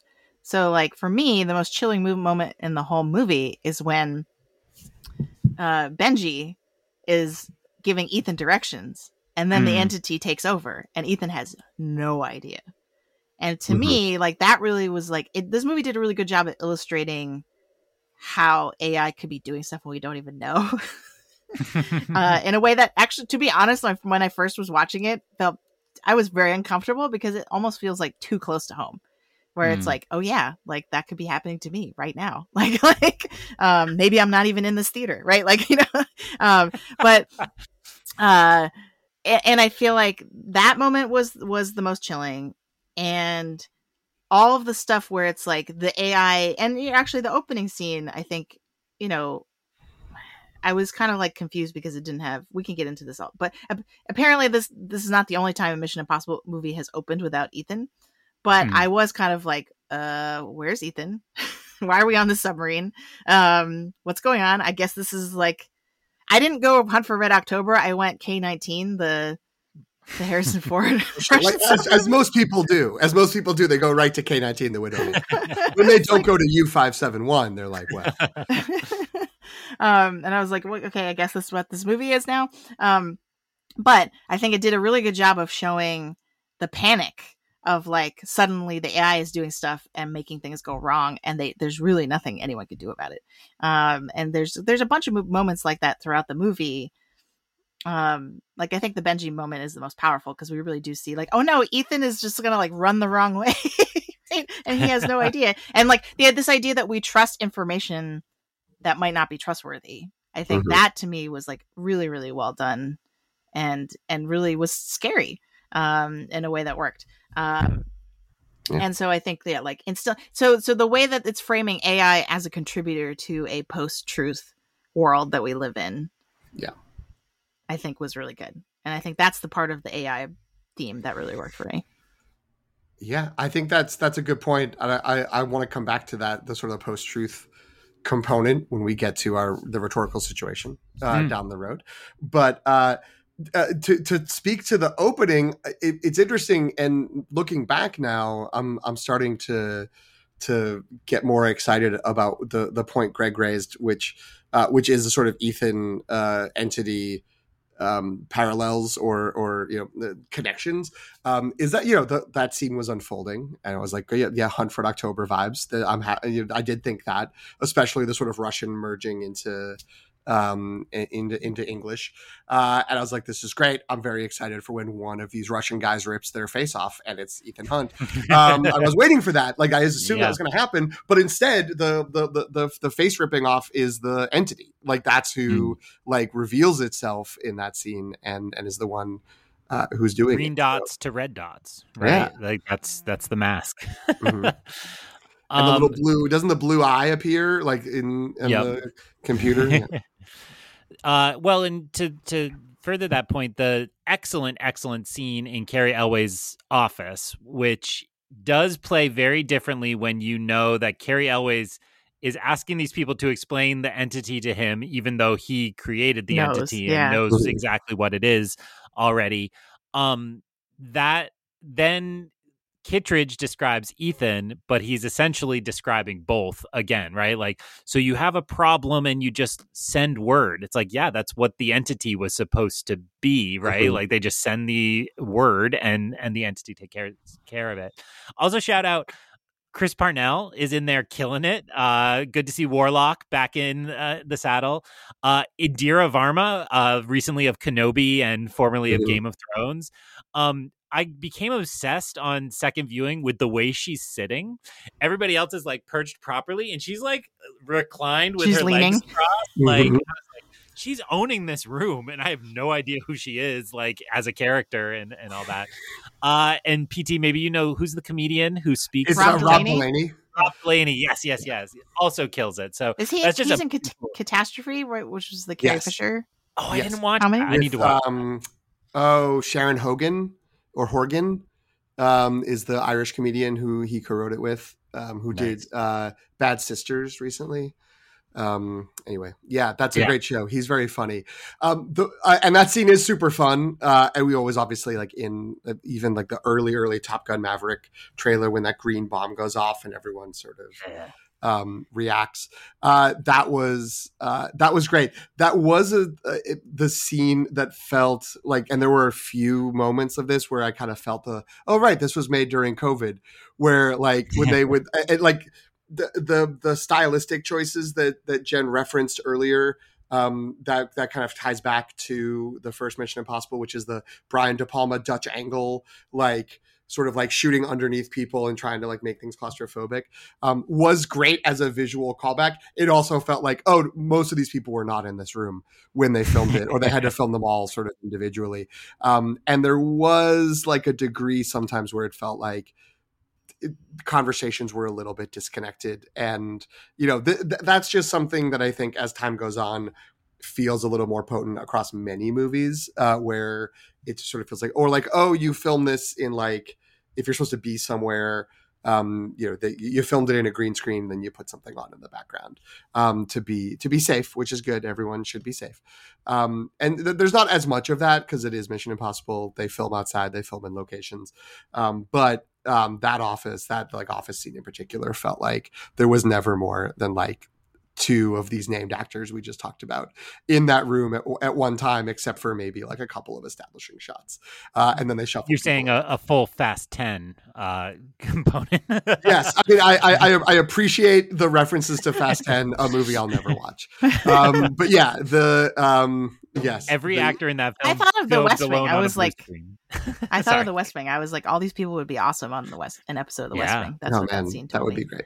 Yeah. Also, why does no one notice that that Tom Cruise's disguised character is in the corner? Like I like no one cares that he's just unpacking a briefcase. Like I Well, I think that they said that like it's it's Kittredge's assistant, right? Because when It's he his- gets the his phone call, he's like, yeah. "Oh, your dude got like it was like was like found at his home, like knocked out, but he also just scanned in." So I think he's basically just like his personal assistant or secretary yeah. who you know it's like yeah he shows up and he's getting like a, a like a tea ready for Kittredge like because he seems very like needy um said- and so everyone's just like yeah yeah Bagman. whatever But it's Body Man, right? It's Yeah. Charlie from The West Wing, right? So it's, it's Kittredge's True, Charlie. Yeah. true. or or Tony Hale from Veep Uh, uh, uh, correct. And Bagman is like a criminal. So yes, Body Man. There we go.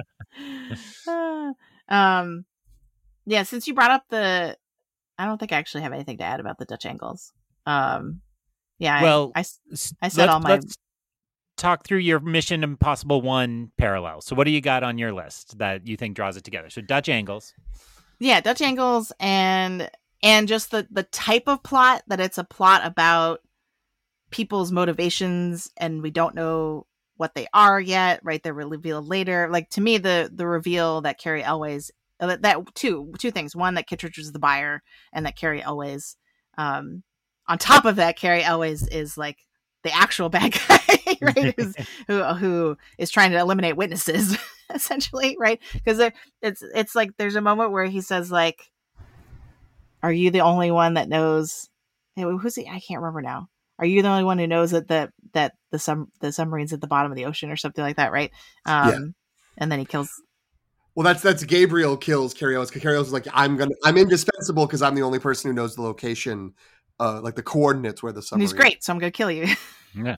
Right. um, but all of that stuff really reminded me of Mission Impossible One, right, with the Jon Voight character and like how how it's like you think one thing through most of the movie and then it's this other thing. Um, but then just in general, the throwback to Kittredge, because like actually people listening to this, if they haven't watched Mission Impossible One, might not know Kittredge is the main antagonist from Mission. What who, other than Jon Voight, who's like t- like, and I guess we're spoiling this movie if you haven't seen it, but that's okay. You were warned. Fancy Mission Impossible One. Here's the ending. um uh but the, but Kittredge is a direct holdover from that movie like he he's the one in in the beginning who so now I'm like maybe maybe if you haven't if you've seen it but it has been a really long time Kittredge is the one that Ethan meets with initially and Ethan thinks that he's going to help him and then he's like no like evidence points to you're the mole and then the, then they blow up the fish tank in the restaurant and and then he runs away so um Red light, green light. um so so The- yeah the fish tank that holds a restaurant full of water. Um, which you know that's fine. it's a fine. choice to um quote Emilio Estevez, "Hasta lasagna, don't get any on ya."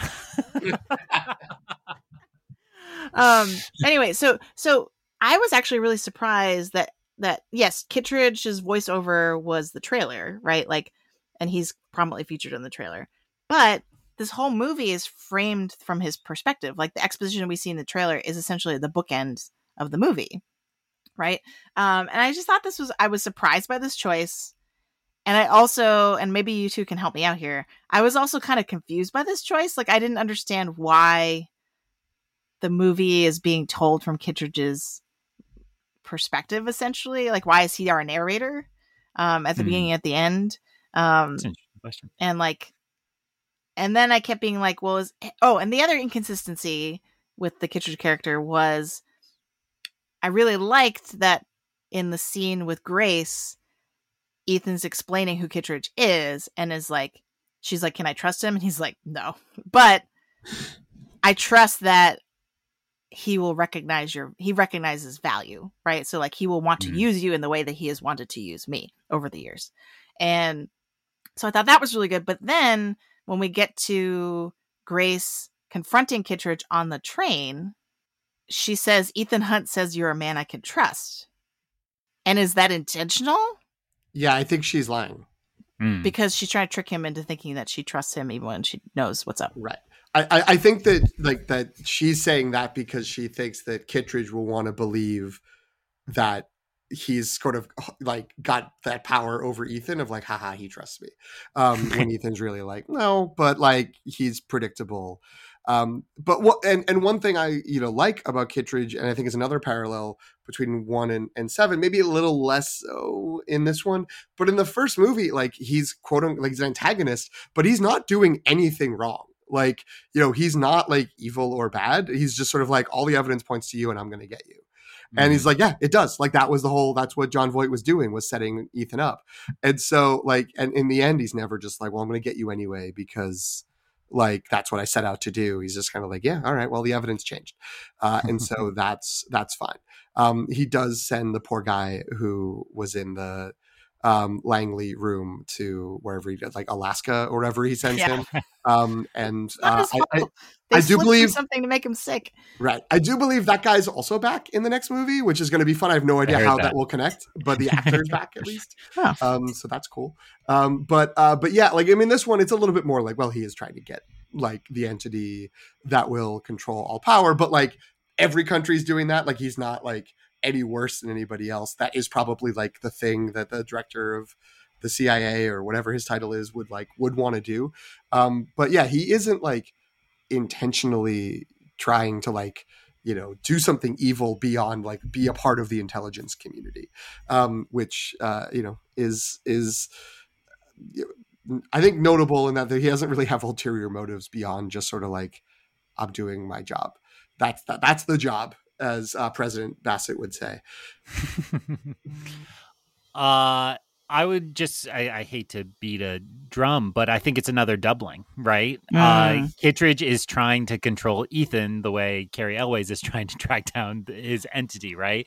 And so um just first of all, shout out that they brought him back. I was so excited when they announced Henry Czerny Czerny would be back. Uh, apologies for pronunciation, um, uh, because it is very cool. And this franchise has not done this. I mean, the Fast franchise does this all the time. It's like whoever you saw is coming back, but but this was like oh, remember that guy from six movies ago? We're going to bring him back and imply that he's been here the whole time. So I just was so excited and it delivered on mine. But but particularly, you know, the fact that you're right, Jen, it opens with his, his voice and ends with his voice, kind of framing all that he's discussing.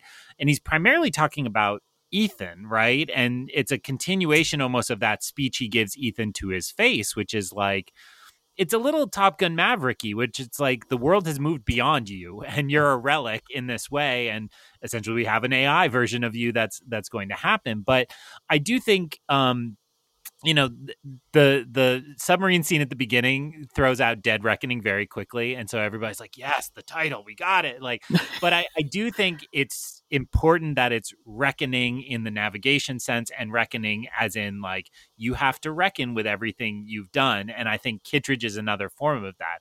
He's reckoning with the fact that he's created this kind of insane monster that happens to get things done all the time.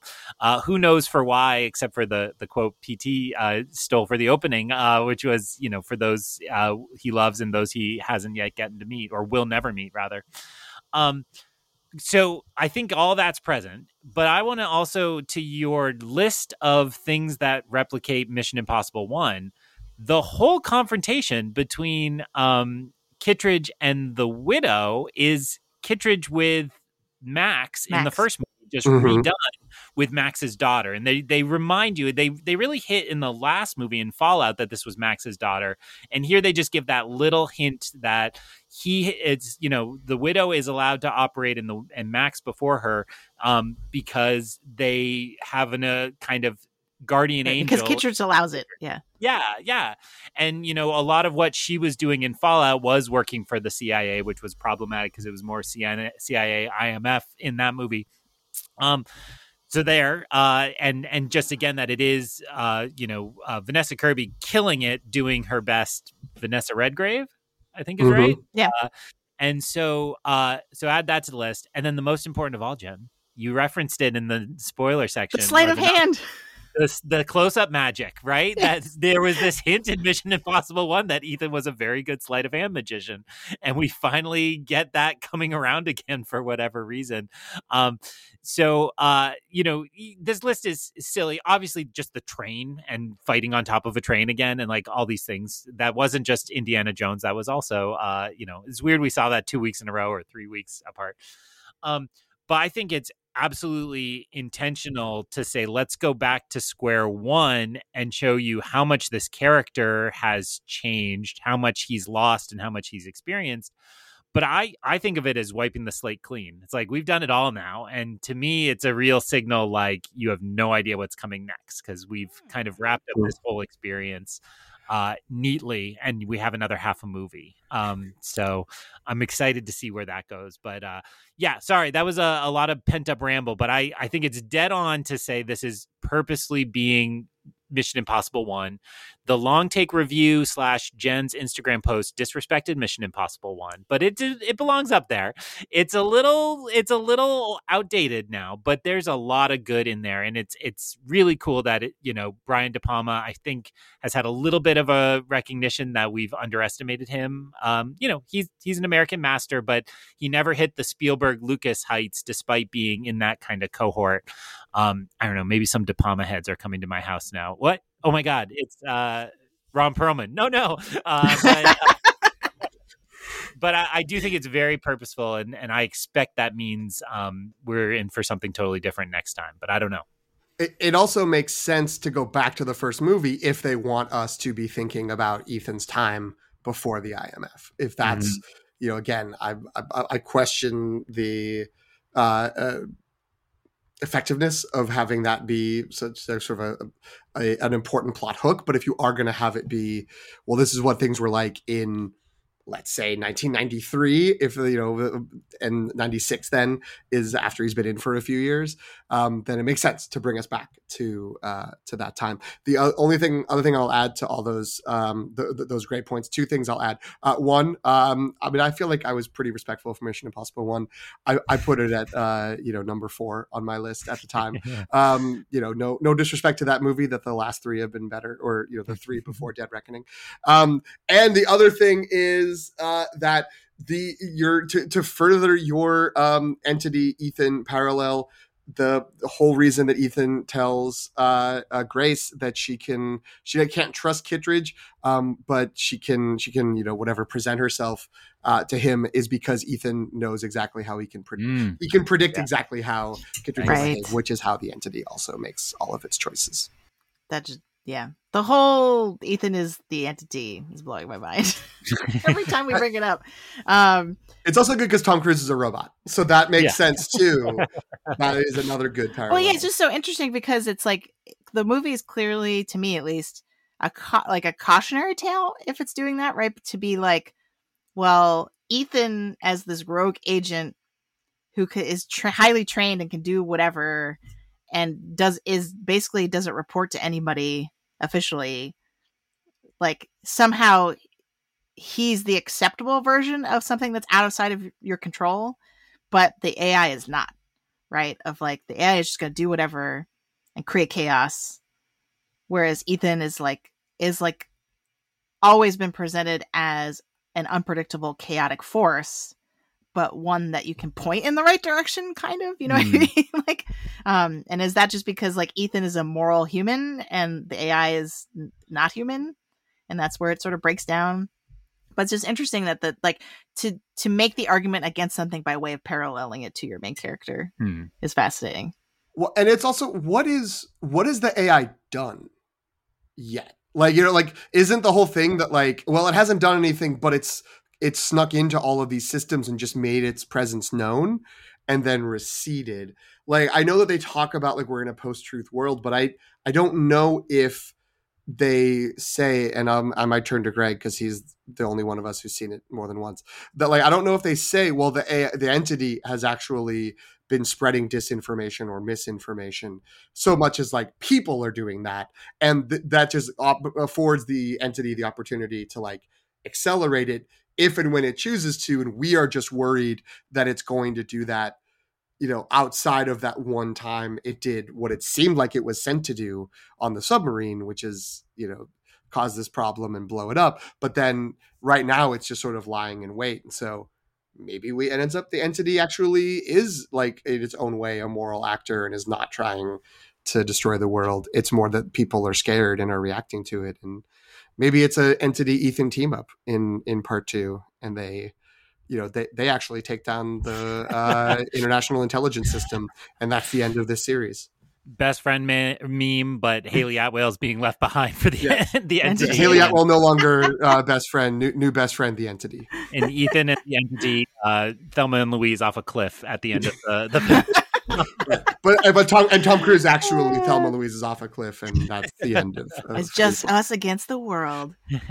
You and me, entity. Um, he puts his hand out, and there's just nothing that goes in it, and then he yeah. grabs up the cliff. Uh, I think you're right, and to me, that's part of what's brilliant about AI here is so much better than AI has ever been used anywhere else. But it is that combination of fear and opportunity fear opportunity uh, where they're all afraid of what it could do. Because you're right. He says it's peeked into all the databases, proved it could do it, and is willing to do it again. And that has caused just in this room beneath them that they're trying to type out as analog all the records of the CIA. And that is awesome as just like a set piece of like, here's a million dudes typing on typewriters. Uh, you know, they're going to type Tale of Two Cities. Um, and, and yet it, then it's also the opportunity. Then it's like, well, it's not that it's about to do anything. It's that we're going to, to be able to use it to do what we want. And so um, I was Googling uh, quotes. Uh, you know, another candidate for my opening quote is Kittredge at the beginning. Your days of fighting for the so called greater good are over. This is our chance to control the truth. The concepts of right and wrong for everyone everyone for centuries to come. You're fighting to save an ideal that doesn't exist, never did. You need to pick a side. So the difference between Ethan and the entity is Ethan's on their side and they can trust him and his ideals. And um God, we haven't even mentioned them. The two CIA agents who are trailing him the whole time. there's a moment where one says to the other, like, like shouldn't we just let him do his thing? Like don't you trust that he's doing it for the right reasons? Maybe we should just let him do it. And i think that's what the government has done with ethan forever except at this one moment for some reason. I don't know. They're they're another point where i don't totally understand what they're doing in this movie other than adding to chase scenes with a third layer at times.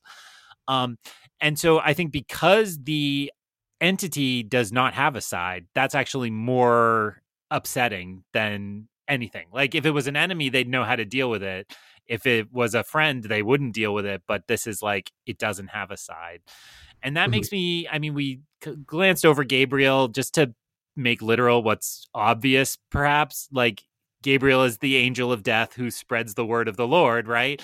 And so him as direct acolyte, always being the one to you know, as I understand Gabriel, which is, uh, I think he's in Milton more than he's in the Bible, but I don't know my Bible well, um, is that he doesn't give the punishment; he announces the punishment mm. usually, right? And he's so like the harbinger. Going to exactly. So, so as like mouthpiece of Sauron to God, um, here we again have like we are.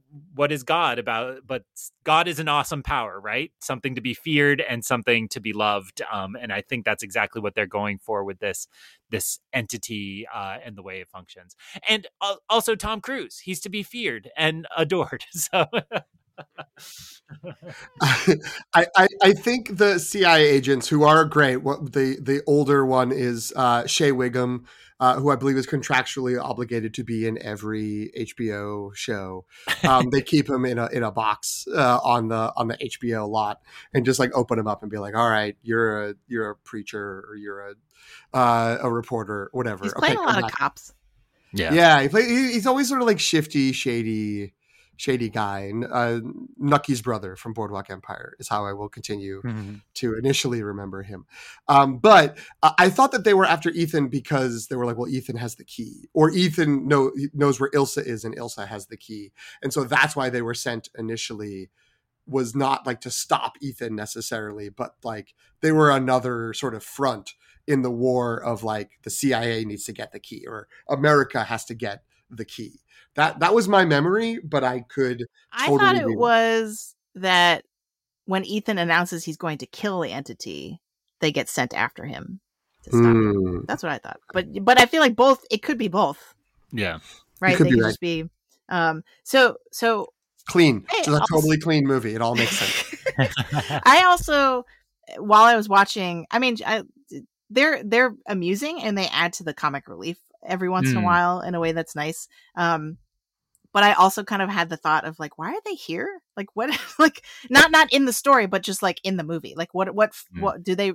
Did we really need to pile them on on top of all the other stuff?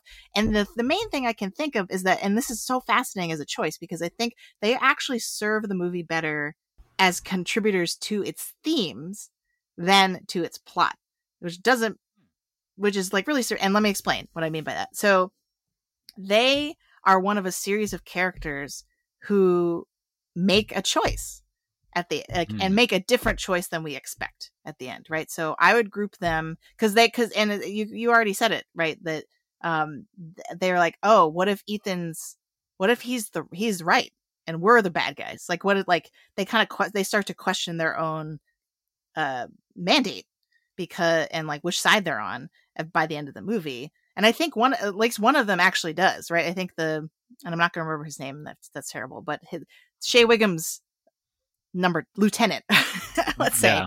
right? He's the one who's like like pretty early on is like this doesn't feel right. Like what are we doing?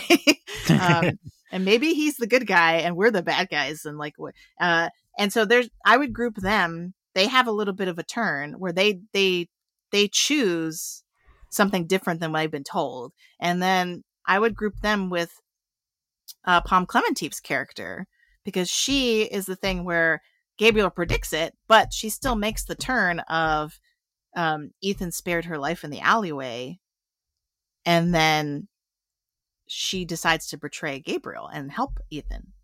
Right. And then Grace, I think all of this is revolving around Grace because the Grace character starts out as being self serving, doesn't care about anything else, doesn't care about the greater good, right? Is just, and is always kind of looking to her next score, right? Mhm. They kind of imply that she doesn't really have a plan for her life, right? She's just always been kind of skating from one thing to the next.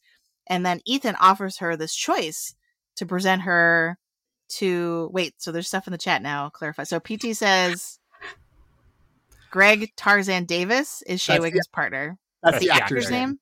Yes. And then is Coy- wait, who's Coyote? He was Coyote From- in Top Gun Maverick. Top Gun Maverick. Oh, Coyote. oh, I forgot And about that. I was also googling Shea Whigham and realized he was George Stacy in Across the Spider Verse, which was an amazing performance too. Whoa. So you know All right, these all right. guys. It what what we're experiencing here is like this cast is so stacked. It's kind of a forgettable role, and yet they're really important, good actors. So, Yeah. um, Props yeah. to them. But we Sorry, were Jen, you were in the middle of a of a of a great point, and we started just like chatting to each other, being like, It's "Okay, fine. the teacher the teacher's lecturing. We're just gonna." no, I mean, I was I was basically at the end of my point anyway. But to me, it's like the idea that the Grace character by and, and to me, the movie, the movie, the better version of this movie is the one that just focuses on Grace as an as hmm. a new Ethan Hunt and her formation as a new Ethan Hunt. So, like, I think if we start with her character as just like this, like fast fast and loose, uh, con artist, right? Who's always kind of like flitting from passport to passport and job like she's you know stealing this and stealing that and she doesn't she's always constantly on the run and that's that's kind of like no life there's no real life for her there or whatever right um and then by the end of the movie she's accepting the choice and presenting herself to Kittredge to be like I want to join the IMF right? Um that's a huge arc for that character and i feel like all of these other more minor characters are are echoing kind of her realization and then it plugs back into the ai thing because it's this idea of choice versus predestination right? The ai's whole thing is like it can write your story for you right? And all of these characters are making choices that seem like it's like them having free will to write their own stories as opposed to having the having someone else predict it and tell dictate it for them.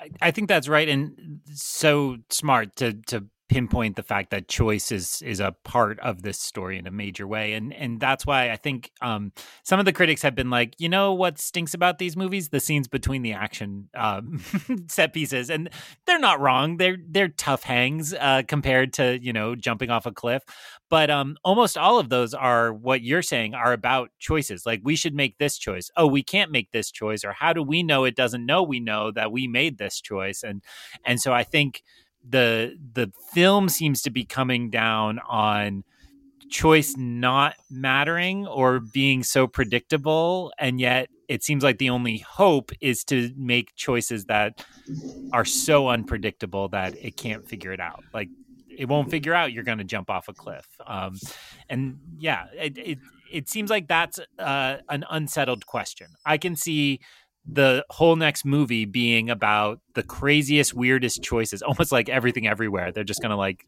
pull out gum from Mhm. other people's mouths or whatever. Uh, but it could be let's break the algorithm this way or maybe it's going to be that no even if your choice is predictable your choice still matters. And maybe there's a p- piece of ilsa's choice that might reinforce that right? Like she the whole idea that one of them had to die that night is still too convoluted to me but like the fact that she knew she was going to die if she stuck around and she stuck around. I mean, they they say that about her at the beginning. Ethan always gets her out and she comes back. And um she's she could have just run like he said, but she said, "No, I'm going to come back and I'm going to save Grace, I guess, by dying." I don't know. I that's emotionally I don't like that part of the movie, so I haven't been able to like grapple with like, it parse it out, yeah. yeah. it's tough. Wait, Greg, what was it you said? He always gets her out, and then she comes back in Dead Reckoning Part Two. Could be. Uh, I, I, I, I do think that this, yeah, the, the, the end, one of the end points of this, of this, you know, long, you know, taken taken together, the Dead Reckoning story across the two movies is going to have to be Ethan Hunt making, making a choice that is unpredictable, which like, I mean, my initial instinct on it is like he's gonna kill one of like his friends. Like he's gonna have to do that because that's his whole thing. Is I never, you know, I protect my friends at all costs. I never sacrifice them, and he will like make that choice to like undermine mess what with the the algorithm entity? does. Yeah, Uh, um, which you know, Mission gonna put- Impossible opposite day. Basically, what we're describing. well, Dead Reckoning, right? So the Mm-hmm. navigational sense, right? Like when you've lost all your signposts and don't know how to navigate, then what do you do? Uh, I'm just going to put in my careless speculation. I'm in the camp that thinks this is building to Ethan's death. Um, Hmm. There's a lot of Jesus in this movie, right? Mhm. Besides the Gabriel we already talked about, the whole MacGuffin is a cross. It's let me unite the halves of the cruciform key, and damn it if I didn't every single time be like the brotherhood of the cruciform sword. Uh, but it's a key, the cruciform key. Um, he goes a wandering in the desert to atone for his sins, uh, and then comes back. Um, and so it just seems to me this is building to Ethan finally sacrifices himself to save the world. I don't know. Maybe that's been done too much lately. I won't random spoil other franchises, but there's a franchise that's awful similar to this and is in a cold war with this one where they just did this. So maybe they won't. the the only I think that makes a lot of sense. And when when Jen was saying earlier, like the whole the whole story revolves around grace, I was also thinking how like oh, there's a lot of religious undertones to uh, to what's been unfolding. Um, but uh, the the only pushback I'll say on that is I don't know if Tom Cruise will ever uh, let He himself die. That's Um, was gonna say, although too. it would be very in line with smart Tom Cruise smart marketing to have him out there being like, I want to be like Harrison Ford and doing this character when I'm 80, uh, when he already knows that his he's already filmed the death of of his character in the next movie. it would be like Tom Cruise to think that he could rewrite the Bible, though. You know, like he'd be like, but he, he's anyone not to have the gall to do that. Because he'll die and he'll be resurrected, right? Right. So like, three, yeah, three yeah. three days later he, he, will live rises again. forever. Yeah. just like his friend Lazarus. I mean Ilsa. Oh my gosh, you got. You're not gonna let this go. Uh, it's torture because I don't think she's coming back. Um, I know. Yeah, I think yeah, I I mean that would be kind of an epic end to this franchise. But once I start thinking about what we know about the franchise and about Tom Cruise and how he basically just wants to keep doing this forever, then suddenly I'm like, well, then how would that work in the context of this? I'm not sure. But yeah, but if you if you compare it to John Wick, then having the all but actual death and then res- and then All right, I, I was actually referencing Bond, so it just shows that three of them have done it lately. oh true. yeah yeah yeah uh, I forgot about that. That's right. Um, right. So the yeah, like the, but it does feel like we are careening towards some kind of big end Reckoning? point. Right. Uh, well, and there's so many references to this one to All Out War. I want to believe All Out War is the next movie, and that would be kind of exciting if we had to take this all out of the kind of Cold War and into a hot war. But I don't know. That also sounds really expensive and hard It to does. shoot. So And and Mission Impossible, from my, what I'm remembering now, has never really had big military battles in it ever, right? No.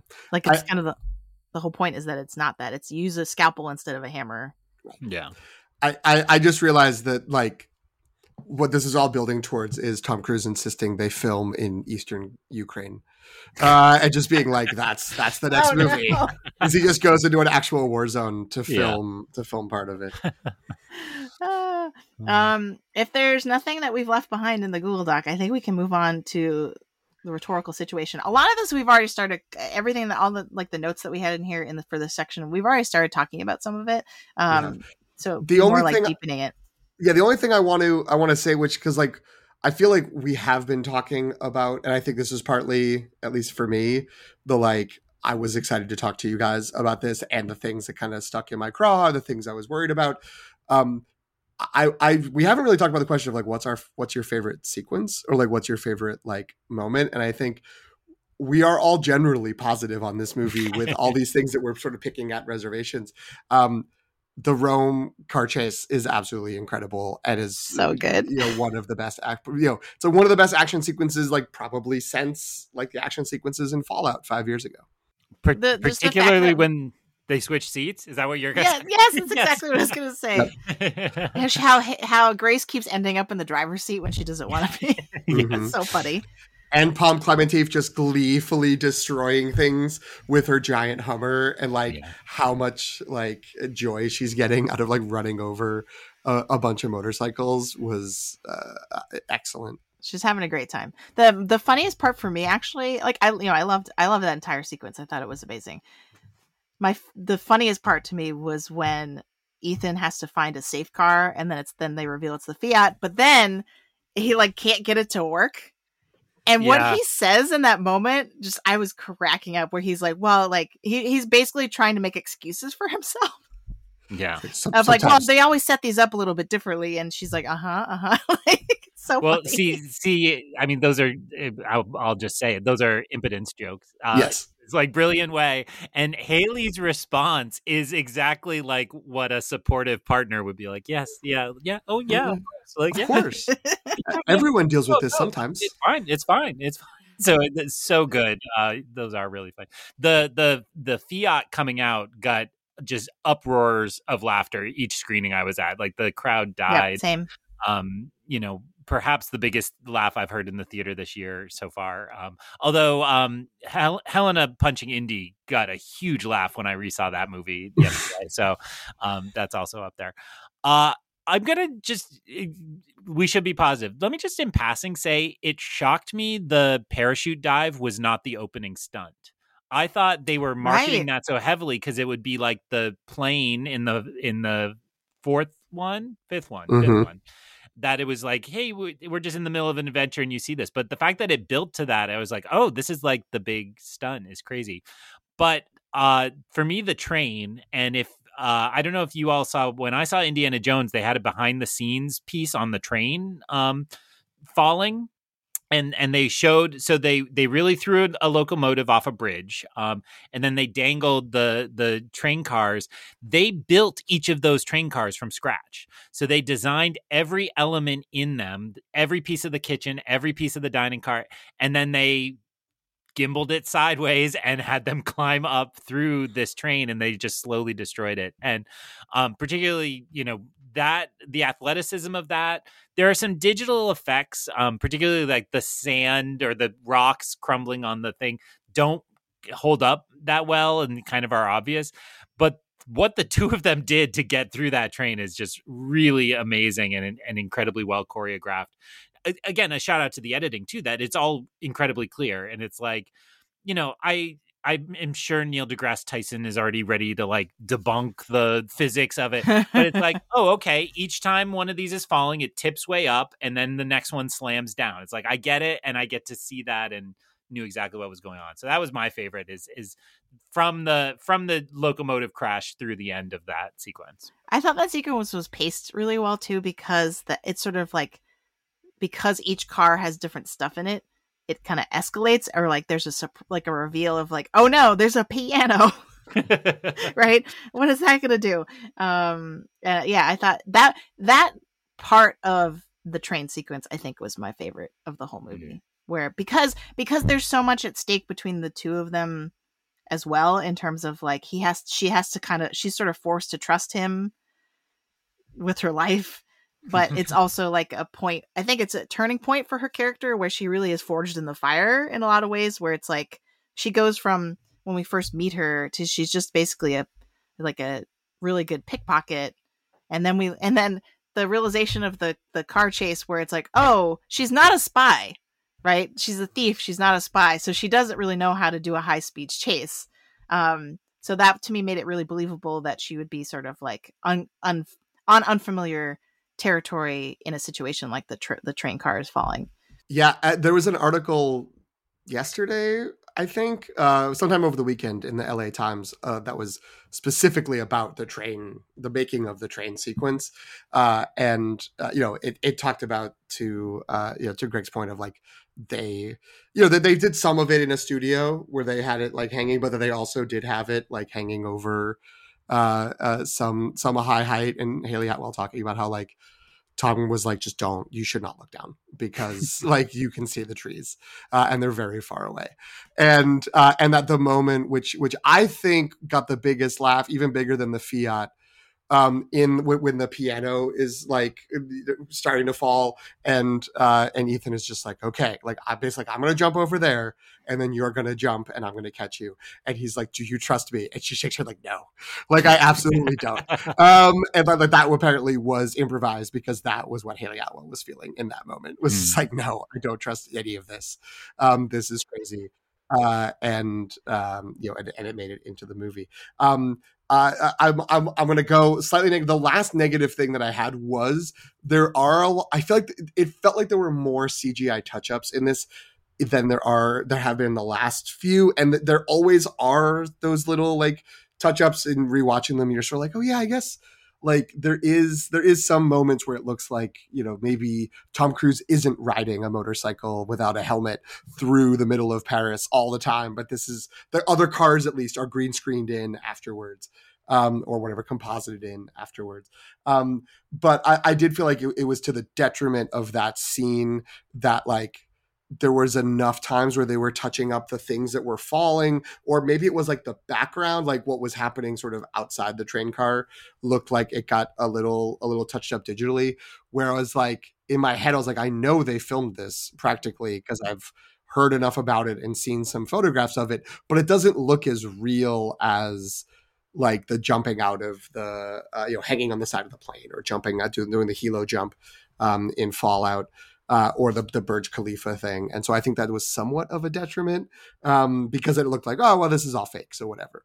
Um, but uh, but the sequence is great and the pacing and again in that article McQuarrie talks about how like you know he snuck uh in, he snuck a, a suspense scene into his action movie. And so instead of the the climax of the movie being a big action thing it is this very slow kind of deliberate literal slow motion train crash of uh of just trying to climb up and going kind of uh step by step um which I thought was great. And uh, yeah, that was probably in second place for me. I'm just going to give an honorable mention to um, the airport. I think it's Abu Dhabi, the airport thing where you got Simon Pegg working on the bomb and Tom Cruise is trying to avoid people. That was just a great like cla- you know a classic like you know first act end of first act mission impossible like we've got like five or six characters each sort of with their own motivations doing their own thing um and how they don't of, want to tell him that was the best part for me yeah they don't want like, to tell him and there's there's one moment where uh you know the, the ethan slipped away and then you've got like a, a good shot of shea whigham and greg tarzan davis being like, well, where what the hell? Where is he? Like, he's got to be here somewhere. And like, it kind of like like the camera moves enough that you can see like in the background, oh, yeah. like Ethan's like doing Tom. it's a Tom Cruise running on the roof, and it's just like, well, I know that's Tom Cruise because I know that only Tom Cruise can run that way. so he was really, you know, up on the roof running just so you could see his silhouette uh, through uh, uh, through sun-soaked windows. Um, probably in like 120 degrees, which I'm only. And probably he was like, yeah. "I need to do 10 takes to make sure I hit it." um, uh, one other thing I'll say is, I you know, I think because we saw so much of it, the um, uh, I think it actually like I, I, loved watching the behind the scenes thing about the motorcycle jump into the parachute. Um, I think the actual you know uh, impact in the movie for me was muted because it was like cooler to watch the behind the scenes thing than yeah. what we actually got. Um, but it all also almost felt like that was edited to like with the knowledge that like a bunch of you have already seen this so like we're gonna kind of move past it like you think this is a big deal but we're gonna get back to the train and uh, we actually want you to forget about ethan for a minute so like we can have him hmm. uh, crash into the scene literally um but i, I did see uh, I, I, think it was Simon Pegg uh, posted, uh, or at least it's a video from Simon Pegg of like the rest of the cast being there, which was not in the sort of behind the scenes thing, but it's like him, Rebecca Ferguson, Shea Whigham, uh, Greg Tarzan Davis, uh, Vanessa Kirby. They're all just off to the side, and it's them like watching him do it and them being like, "Holy crap! Like this is it." And Simon Pegg is like every movie. This is every movie. He's just we're just seeing and like we have to just deal with it, and like it like they end and they get the like of, like yeah it was great like he landed it's fine and Simon Pegg starts crying because like it's like he's clear that he just thinks that like he's going to watch Tom Cruise die like oh, making one of these movies right right um and that's that's so um, funny to like, think that like the the fear has not worn off or he's still just as like worried for him Yeah. for Tom Cruise. Oh my goodness! I my favorite part of the the motorcycle jump was actually like the lead up to it, where he keeps like be, like he keeps being like, "All right, I'm gonna go here, I'm gonna go here," and then finally he was like, he says to Benji like, "All right, what am I supposed to do?" And he's like, "Jump!" Like, and he's like, "What?" like, My opening was quote, really funny. and now I wish this had been my opening quote, so I didn't take Craig's. But my opening quote was almost when do I start going downhill? Um, because I think that was the best part of it. And he's like, pretty soon.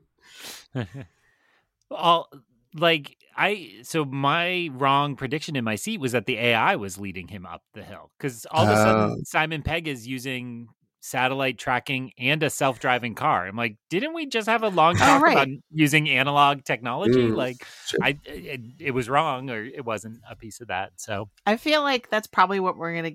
I'm I'm hoping that's what we get in part two. Is that they have to strip down, like they have to basically have to figure out ways to do all the things they would normally do, but without the digital technology, right? mm, Um, and go and go analog, go like find the the equivalent of the CIA's like Cold War room, right? That hasn't been used Yeah. in 20 years or whatever. Um, and do more of an analog problem solving. I think that would be really fun. agreed. Agreed. I guess we're on predictions for Dead Reckoning Part Two. Greg, let it rip. Uh, jeez. I mean, so I was on. Uh, I'm not on Twitter because I'm too woke. Uh, so I was on Threads this morning, and McHugh was a- answering questions, and somebody said, "What's the answer to the question we should be asking, but nobody is," or something like that. And he said 15, and I'm like, okay, so there's a giant, giant stunt that Tom Cruise had to do 15 times. Next time is immediately where my head went. I mean th- I think this brand has become bigger and bigger spectacle. This is not the movie that um, Tom Cruise is going to space for. I think that's a different movie, right? Mm. Um, but uh, it almost feels like we have to go to space. Like he'll be the only one who can go shut down the satellite that the entity is in, or something. Um, you know, there's also a ton of casting news out there, which it's uh, like, well, we added so much and we're going to add more. I have to imagine some of the people we met this time around won't be back, but um, like, uh, God, uh, Rebecca from Ted Lasso, Hannah Oh, Waddingham. Waddingham? She's in the next one. I mean, maybe she's just maybe she's just in a booth or in a room talking through something like like some of these figures we've talked about today. But um, you know, well, and, and it was funny because I, I think you all talked about. Uh, I spent my London vacation finding Mission Impossible things around London, and there was no London in this one, which is very different for this franchise. We've been in London, I think, not in number two, and maybe not in the third, but every other one has had something in London. I think is right, or we'll That sounds to right. Check the tape on that.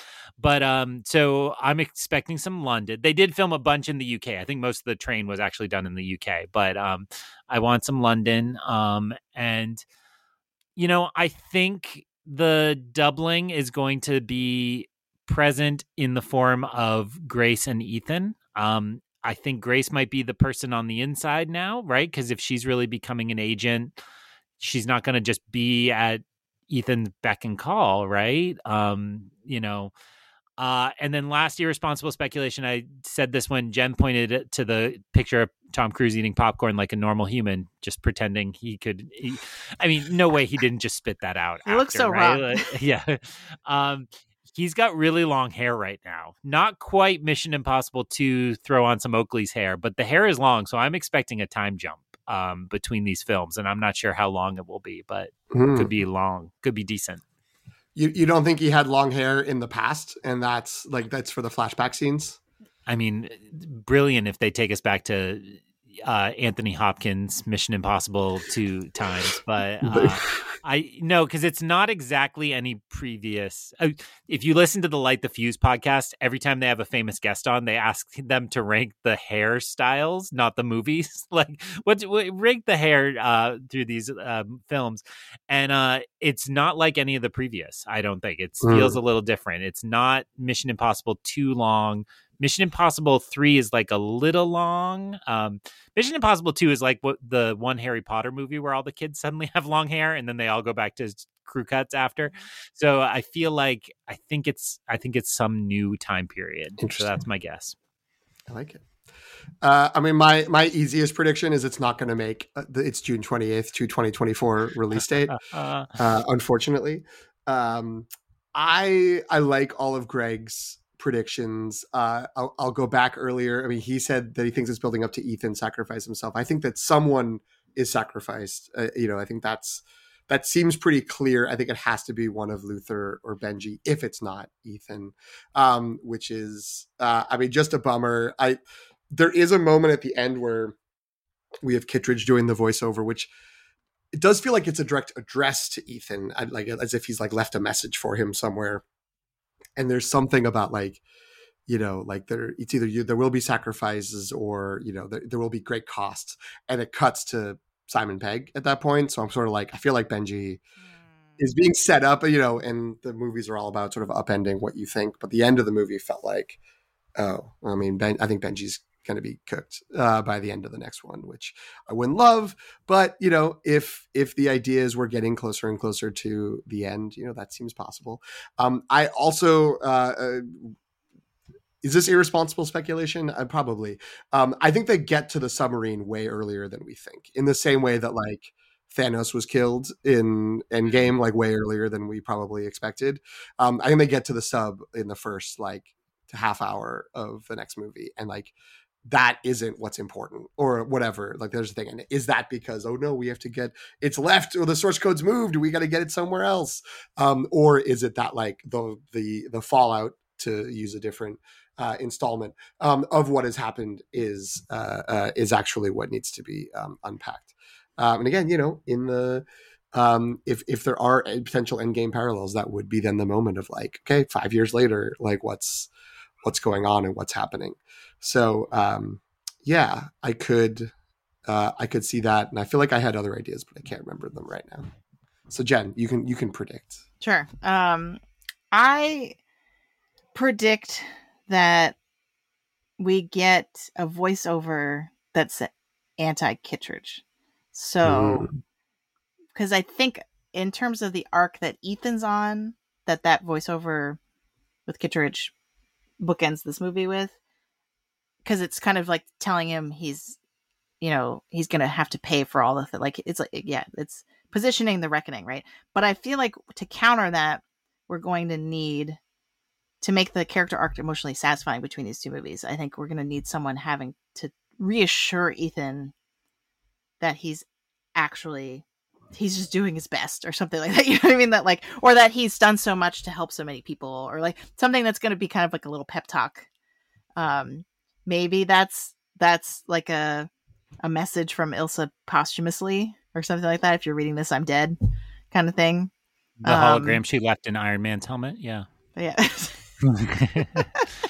um, but I feel I feel like there has to be something to kind of like rebut what we got in this film for Ethan as a character.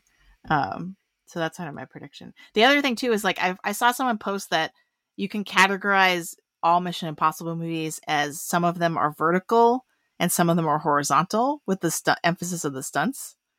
Um, I think they also went. This person made made the next argument that like all the vertical ones are the good ones. um, huh. I don't know if that holds up, but but I feel like maybe if if I feel like because this is these are two parts of the same story, the stunts are going to have to complement each other somehow mm-hmm. in terms of like because we can't just do the same thing again, right? He can't just do another motorcycle jump. He's gonna they're gonna have to change it up. So I don't know what that is. Um, maybe it's maybe going into space.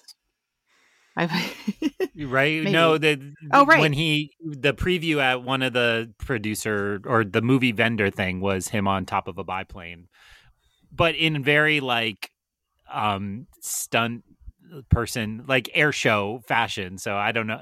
I think they maybe just did that to be provocative. Maybe it'll be a, an abandoned helicopter that doesn't have a computer system that's up to date. it's an F fourteen Tomcat. I, I, like the idea that it's like no, no, the biplane was not part of the movie. That was just Tom Cruise's weekly biplane uh, standing that he does. Um, you know, just take me up and I'll stand on this on, on the wing here. Maybe Grace is the one that's going to sacrifice herself. Great. Uh, it would be great if another woman died. Right. Uh, or Ethan Hunt. It tracks. Um, but I mean, like for her to for her arc between the two movies to go from she doesn't care at all to being the one who ultimately saves the world. I think that could, other than the fridging component, that would, could be Hmm. compelling. Like I could see them writing it.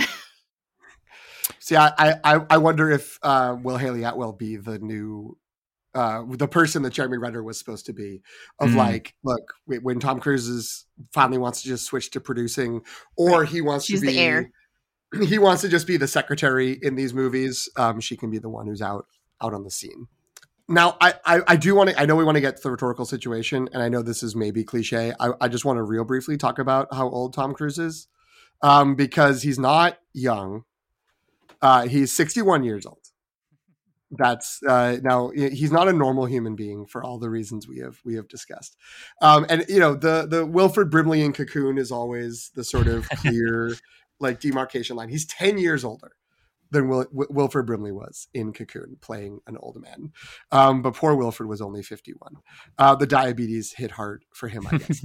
um, but I, I, I did do a little like poking around of like other famous actors and where they were in their career and what they were performing. So um, at 61, Sean Connery was uh, doing his cameo in Robin Hood, Prince of Thieves as King Richard. It was a year after Hunt for Red October, two years after Last Crusade. Um, so again, uh, two. So Sean Connery, two years younger than Tom Cruise is now in Last Crusade. Um, Jack Nicholson was in As Good as It Gets. That was that was where Jack, Jack was at this point. Um, Meryl Streep was in the year between It's Complicated and The Iron Lady. Um, so again, old, old person in- roles. in the They're makeup in- chair, getting ready. Yeah. but yeah, Yeah. um, Tom Tom Hanks, who I feel like you know, it's like oh Tom Hanks, he's like eternally young as well. He was in the Post. He was being uh, Ben Bradlee in the Post. Wow. Again, pretty much an old man. Um, Humphrey Bogart had been dead for four years. Uh, he died at age fifty-seven. Oh, Uh, Tommy rough. Lee Jones in No Country for Old Men, wow. literally an old man, uh, according to the title of the movie. Um, and Uh, at age 61 is the year that Alec Guinness began filming Star Wars as Obi Wan. Kenobi, which is wild. It's just wild that he's out there doing it, hanging from trains. I don't know. I feel like he's still got it. I don't know. yeah. Tom Cruise, pretty good. Yeah. Uh he he looks good. I don't know. And the I feel like I saw an Instagram video that was like someone interviewing him about his um training routine or like what's your and his answer was basically just like like he didn't have any secret to it. He was just like I just try to pace myself. So if I know that I'm doing like if I know how many takes it's going to take to do a running thing, then I make sure the next day I'm doing a jumping thing or something like that. It was really funny. Um, I'm like, oh, that makes sense. So he doesn't burn himself out uh, or injure himself. I guess maybe is the other thing too. Um, I don't know. Apparently, it brings him great joy. And um, all right, so we're at yet again. We're we're well over the two hour mark, and we're at a crossroads. I think we could either dip into rhetorical situation or do a quick Oscars update. What say you? I mean, should we we can hand wave away maybe the rhetorical situation to say a lot of the stuff about AI and post truth we kind of already talked about it. Yeah, So I think- technology is relevant there as well. Okay. all, Um, all ideas of knowledge and truth, especially in academia, are up in the air right now in much the way these things are. And how do we construct truth? How do we demonstrate knowledge? What is a meaningful way to do those things? Are open questions in our field right now. Dun dun dun dun dun. Boop. Oscars. There you go. Done and done. Uh, um, maybe we'll have we'll have more to say about that because our field will have evolved more by the time Dead Reckoning Part Two comes out. So we can set make sure we set aside more time to talk about it then in like four years or whenever this is, it actually comes out. Um, uh, but yeah, but yeah, all the things that Tom Cruise is worried about, we as teachers also worried about. I guess is my short version of that.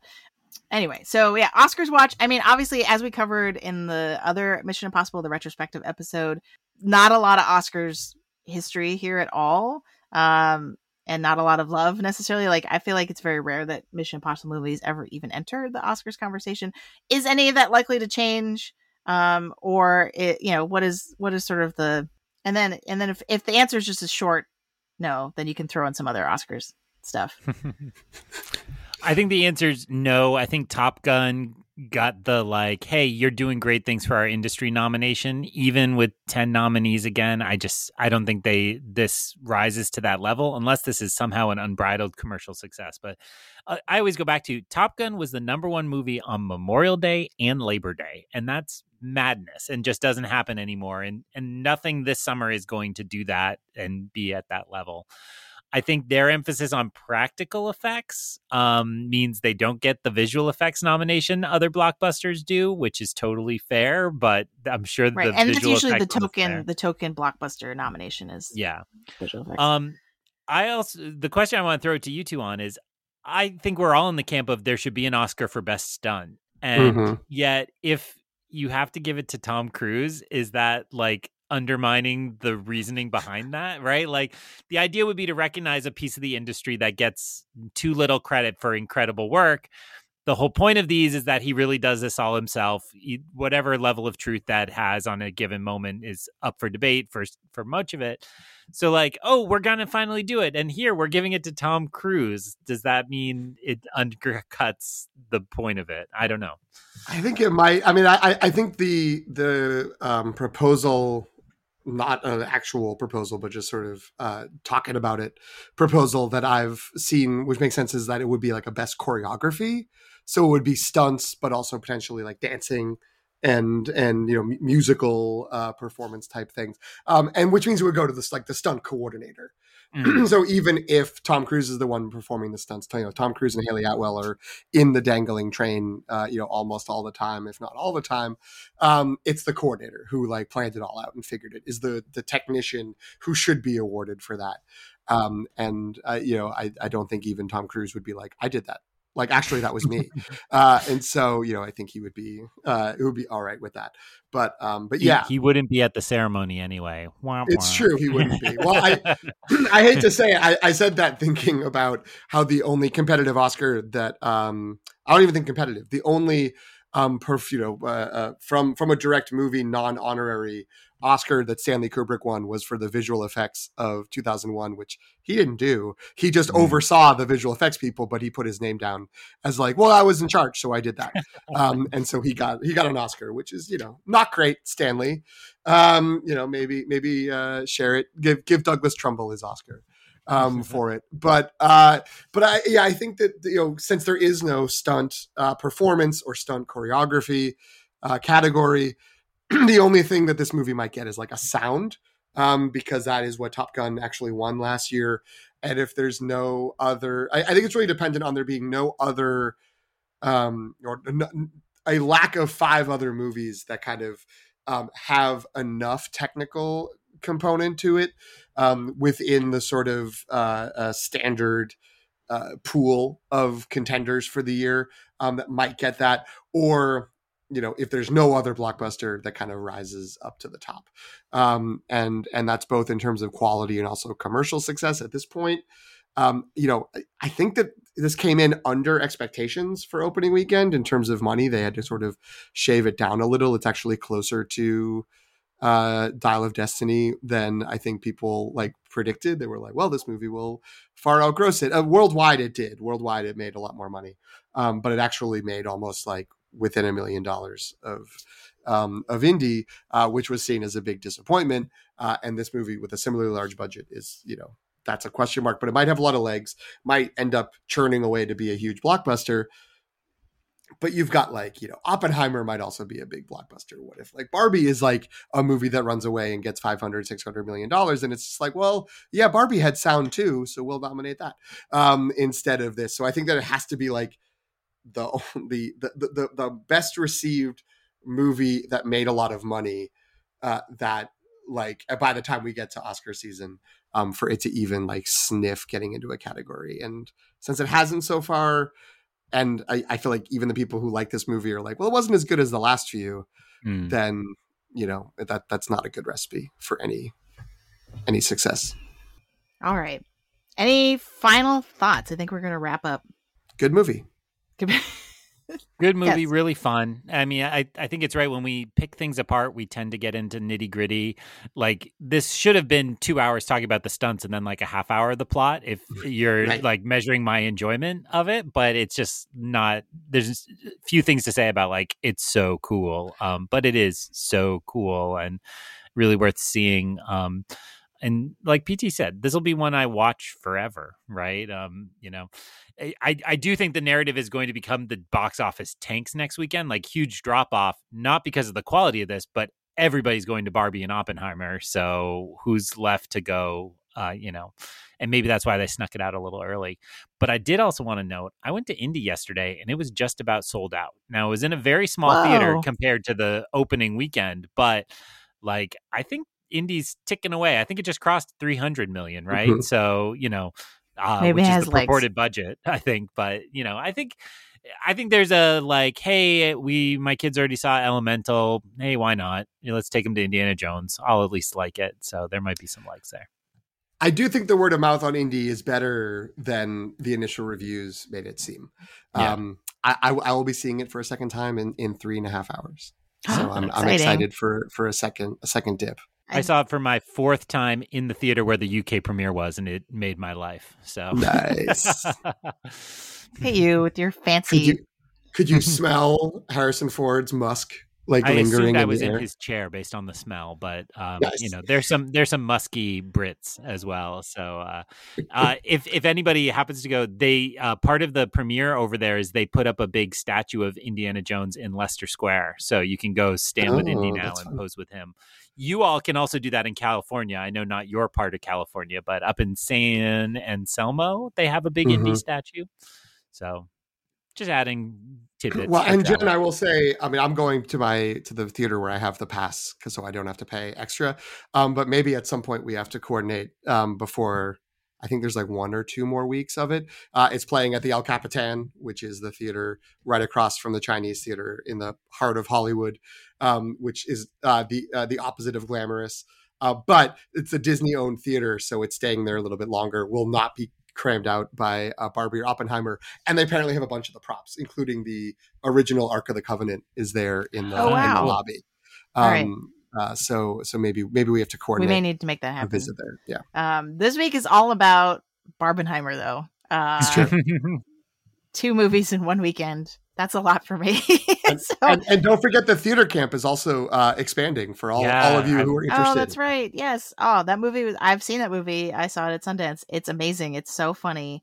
If you are at all a theater kid at heart or otherwise, that's a must see. It's it's great. Um. So yeah, big big weekend at the movies. Um. I know What- are, I'm gonna be. Are you doing the double feature? And if whether or not you are, are you which order are you doing? Both of you. I want to know. So I'm not going to answer this obtusely like Tom Cruise did, uh, where he tried to. He really tried. He really tried to say, "I'm going to see I'm both." watch but he- at the same he time. just can't watch both at the same time. He's not even Tom Cruise. Um, so I am gonna see, and this was largely dictated by when availability of the IMAX 70 millimeter theater that I live near. Um, so I'm gonna see it's like a 10:30 a.m. showing of Oppenheimer on Friday, and then I'm going to see Barbie Saturday afternoon. Um, it's a it's a mo- mom's day out with a couple other friends or, Nice. like friends whose kids are friends with my kids. So um that that should be and they're they're definitely the crowd where like the high nostalgia factor. That's I was like I should go see this with them because the like even if the movie is just okay, like it's gonna be really fun like from a trip down mem- memory lane and stuff because we were we were already like talking about all the all the Barbie stuff that we used to have when we were kids, um and how our parents saved some of it but not all like and so like and how most Barbie stuff from the 80s is just disintegrating now because Mm. the way they just made the toys like they weren't built to last you know reasonably not built to last until now so um but yeah so that would yeah so that's the i'm doing it i'm doing it a two day i'm not it's an extended lengthier double feature um but it's going to be totally worth it because i i did research i sent this to, to both of you off mic but i did research on there are only like 16 theaters between 15 and 20 i can't remember i think it's 16 but there's only between 15 and 20 theaters that have the optimal imax 70 millimeter setup for oppenheimer and the one the that's ten minutes from my house is one of them. So Nice. I'm very excited. That's good.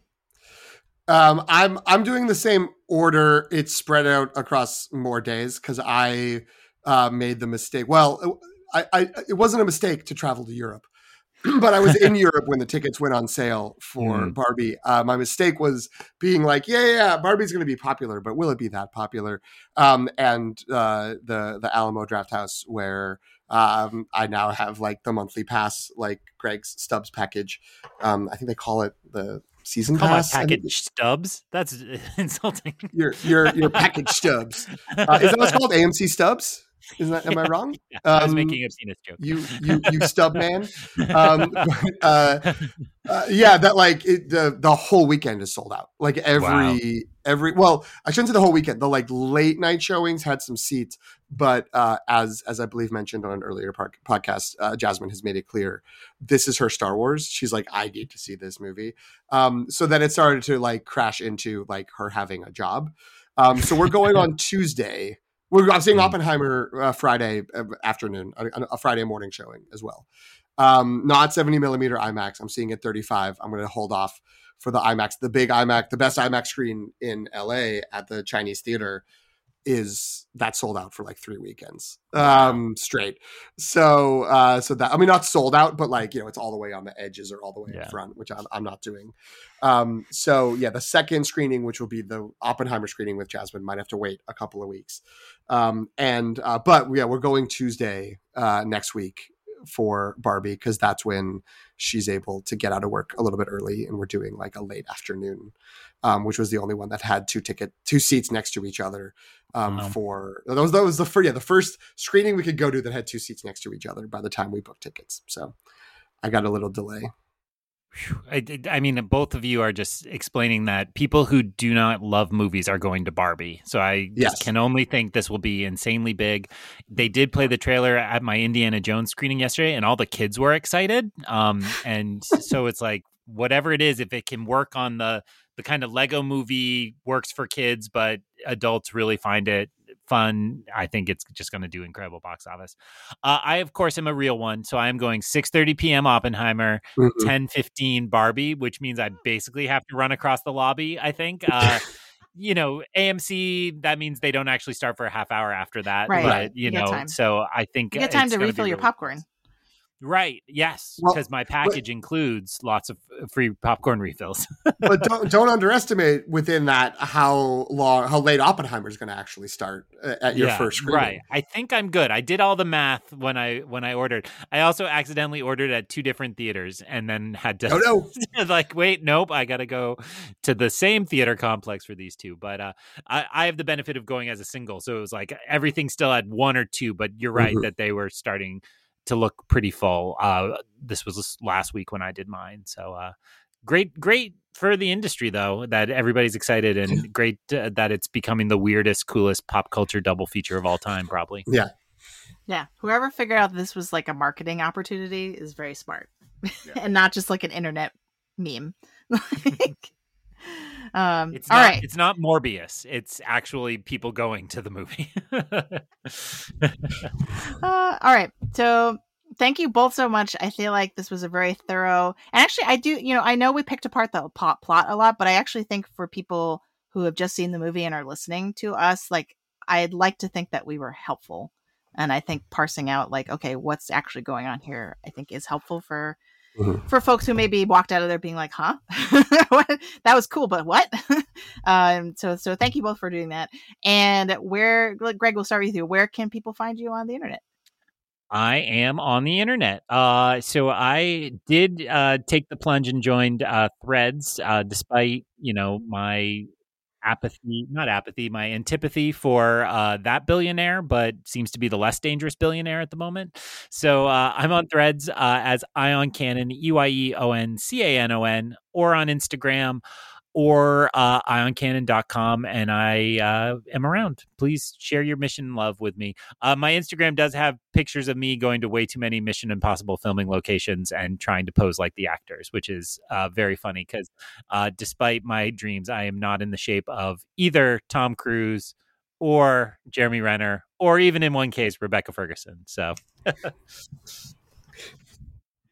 And PT, where if people want to follow the long take review, where do they go? Uh, yeah, they they should go to the Long Take Review on Instagram and and also on Threads, um, and they can they can follow me at PT McNiff uh, on both of those places as well. But you're more likely to see content from the Long Take Review. I did take some surreptitious screenshots uh, of us recording to put to put up as a as a teaser for uh, for the eventual episode.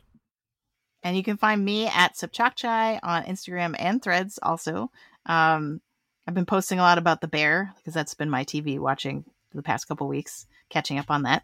Um, what, what episode are you on? I just watched season two, episode six. Hell yeah, you did. It was mind blowing. I, I, have a friend who hated it, and I, I can't. It's so funny. It's so funny. It's so good. Um, but that's we could talk off channel. Okay, okay.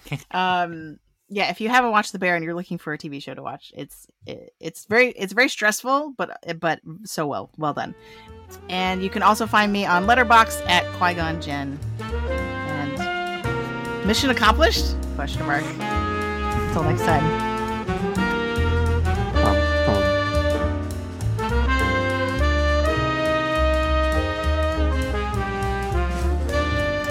Thank you for listening. You can follow The Long Take on Substack at thelongtake.substack.com. Subscribe for free to receive reviews of films with Oscar buzz, as well as new films and series from pop franchises like Star Wars and Marvel.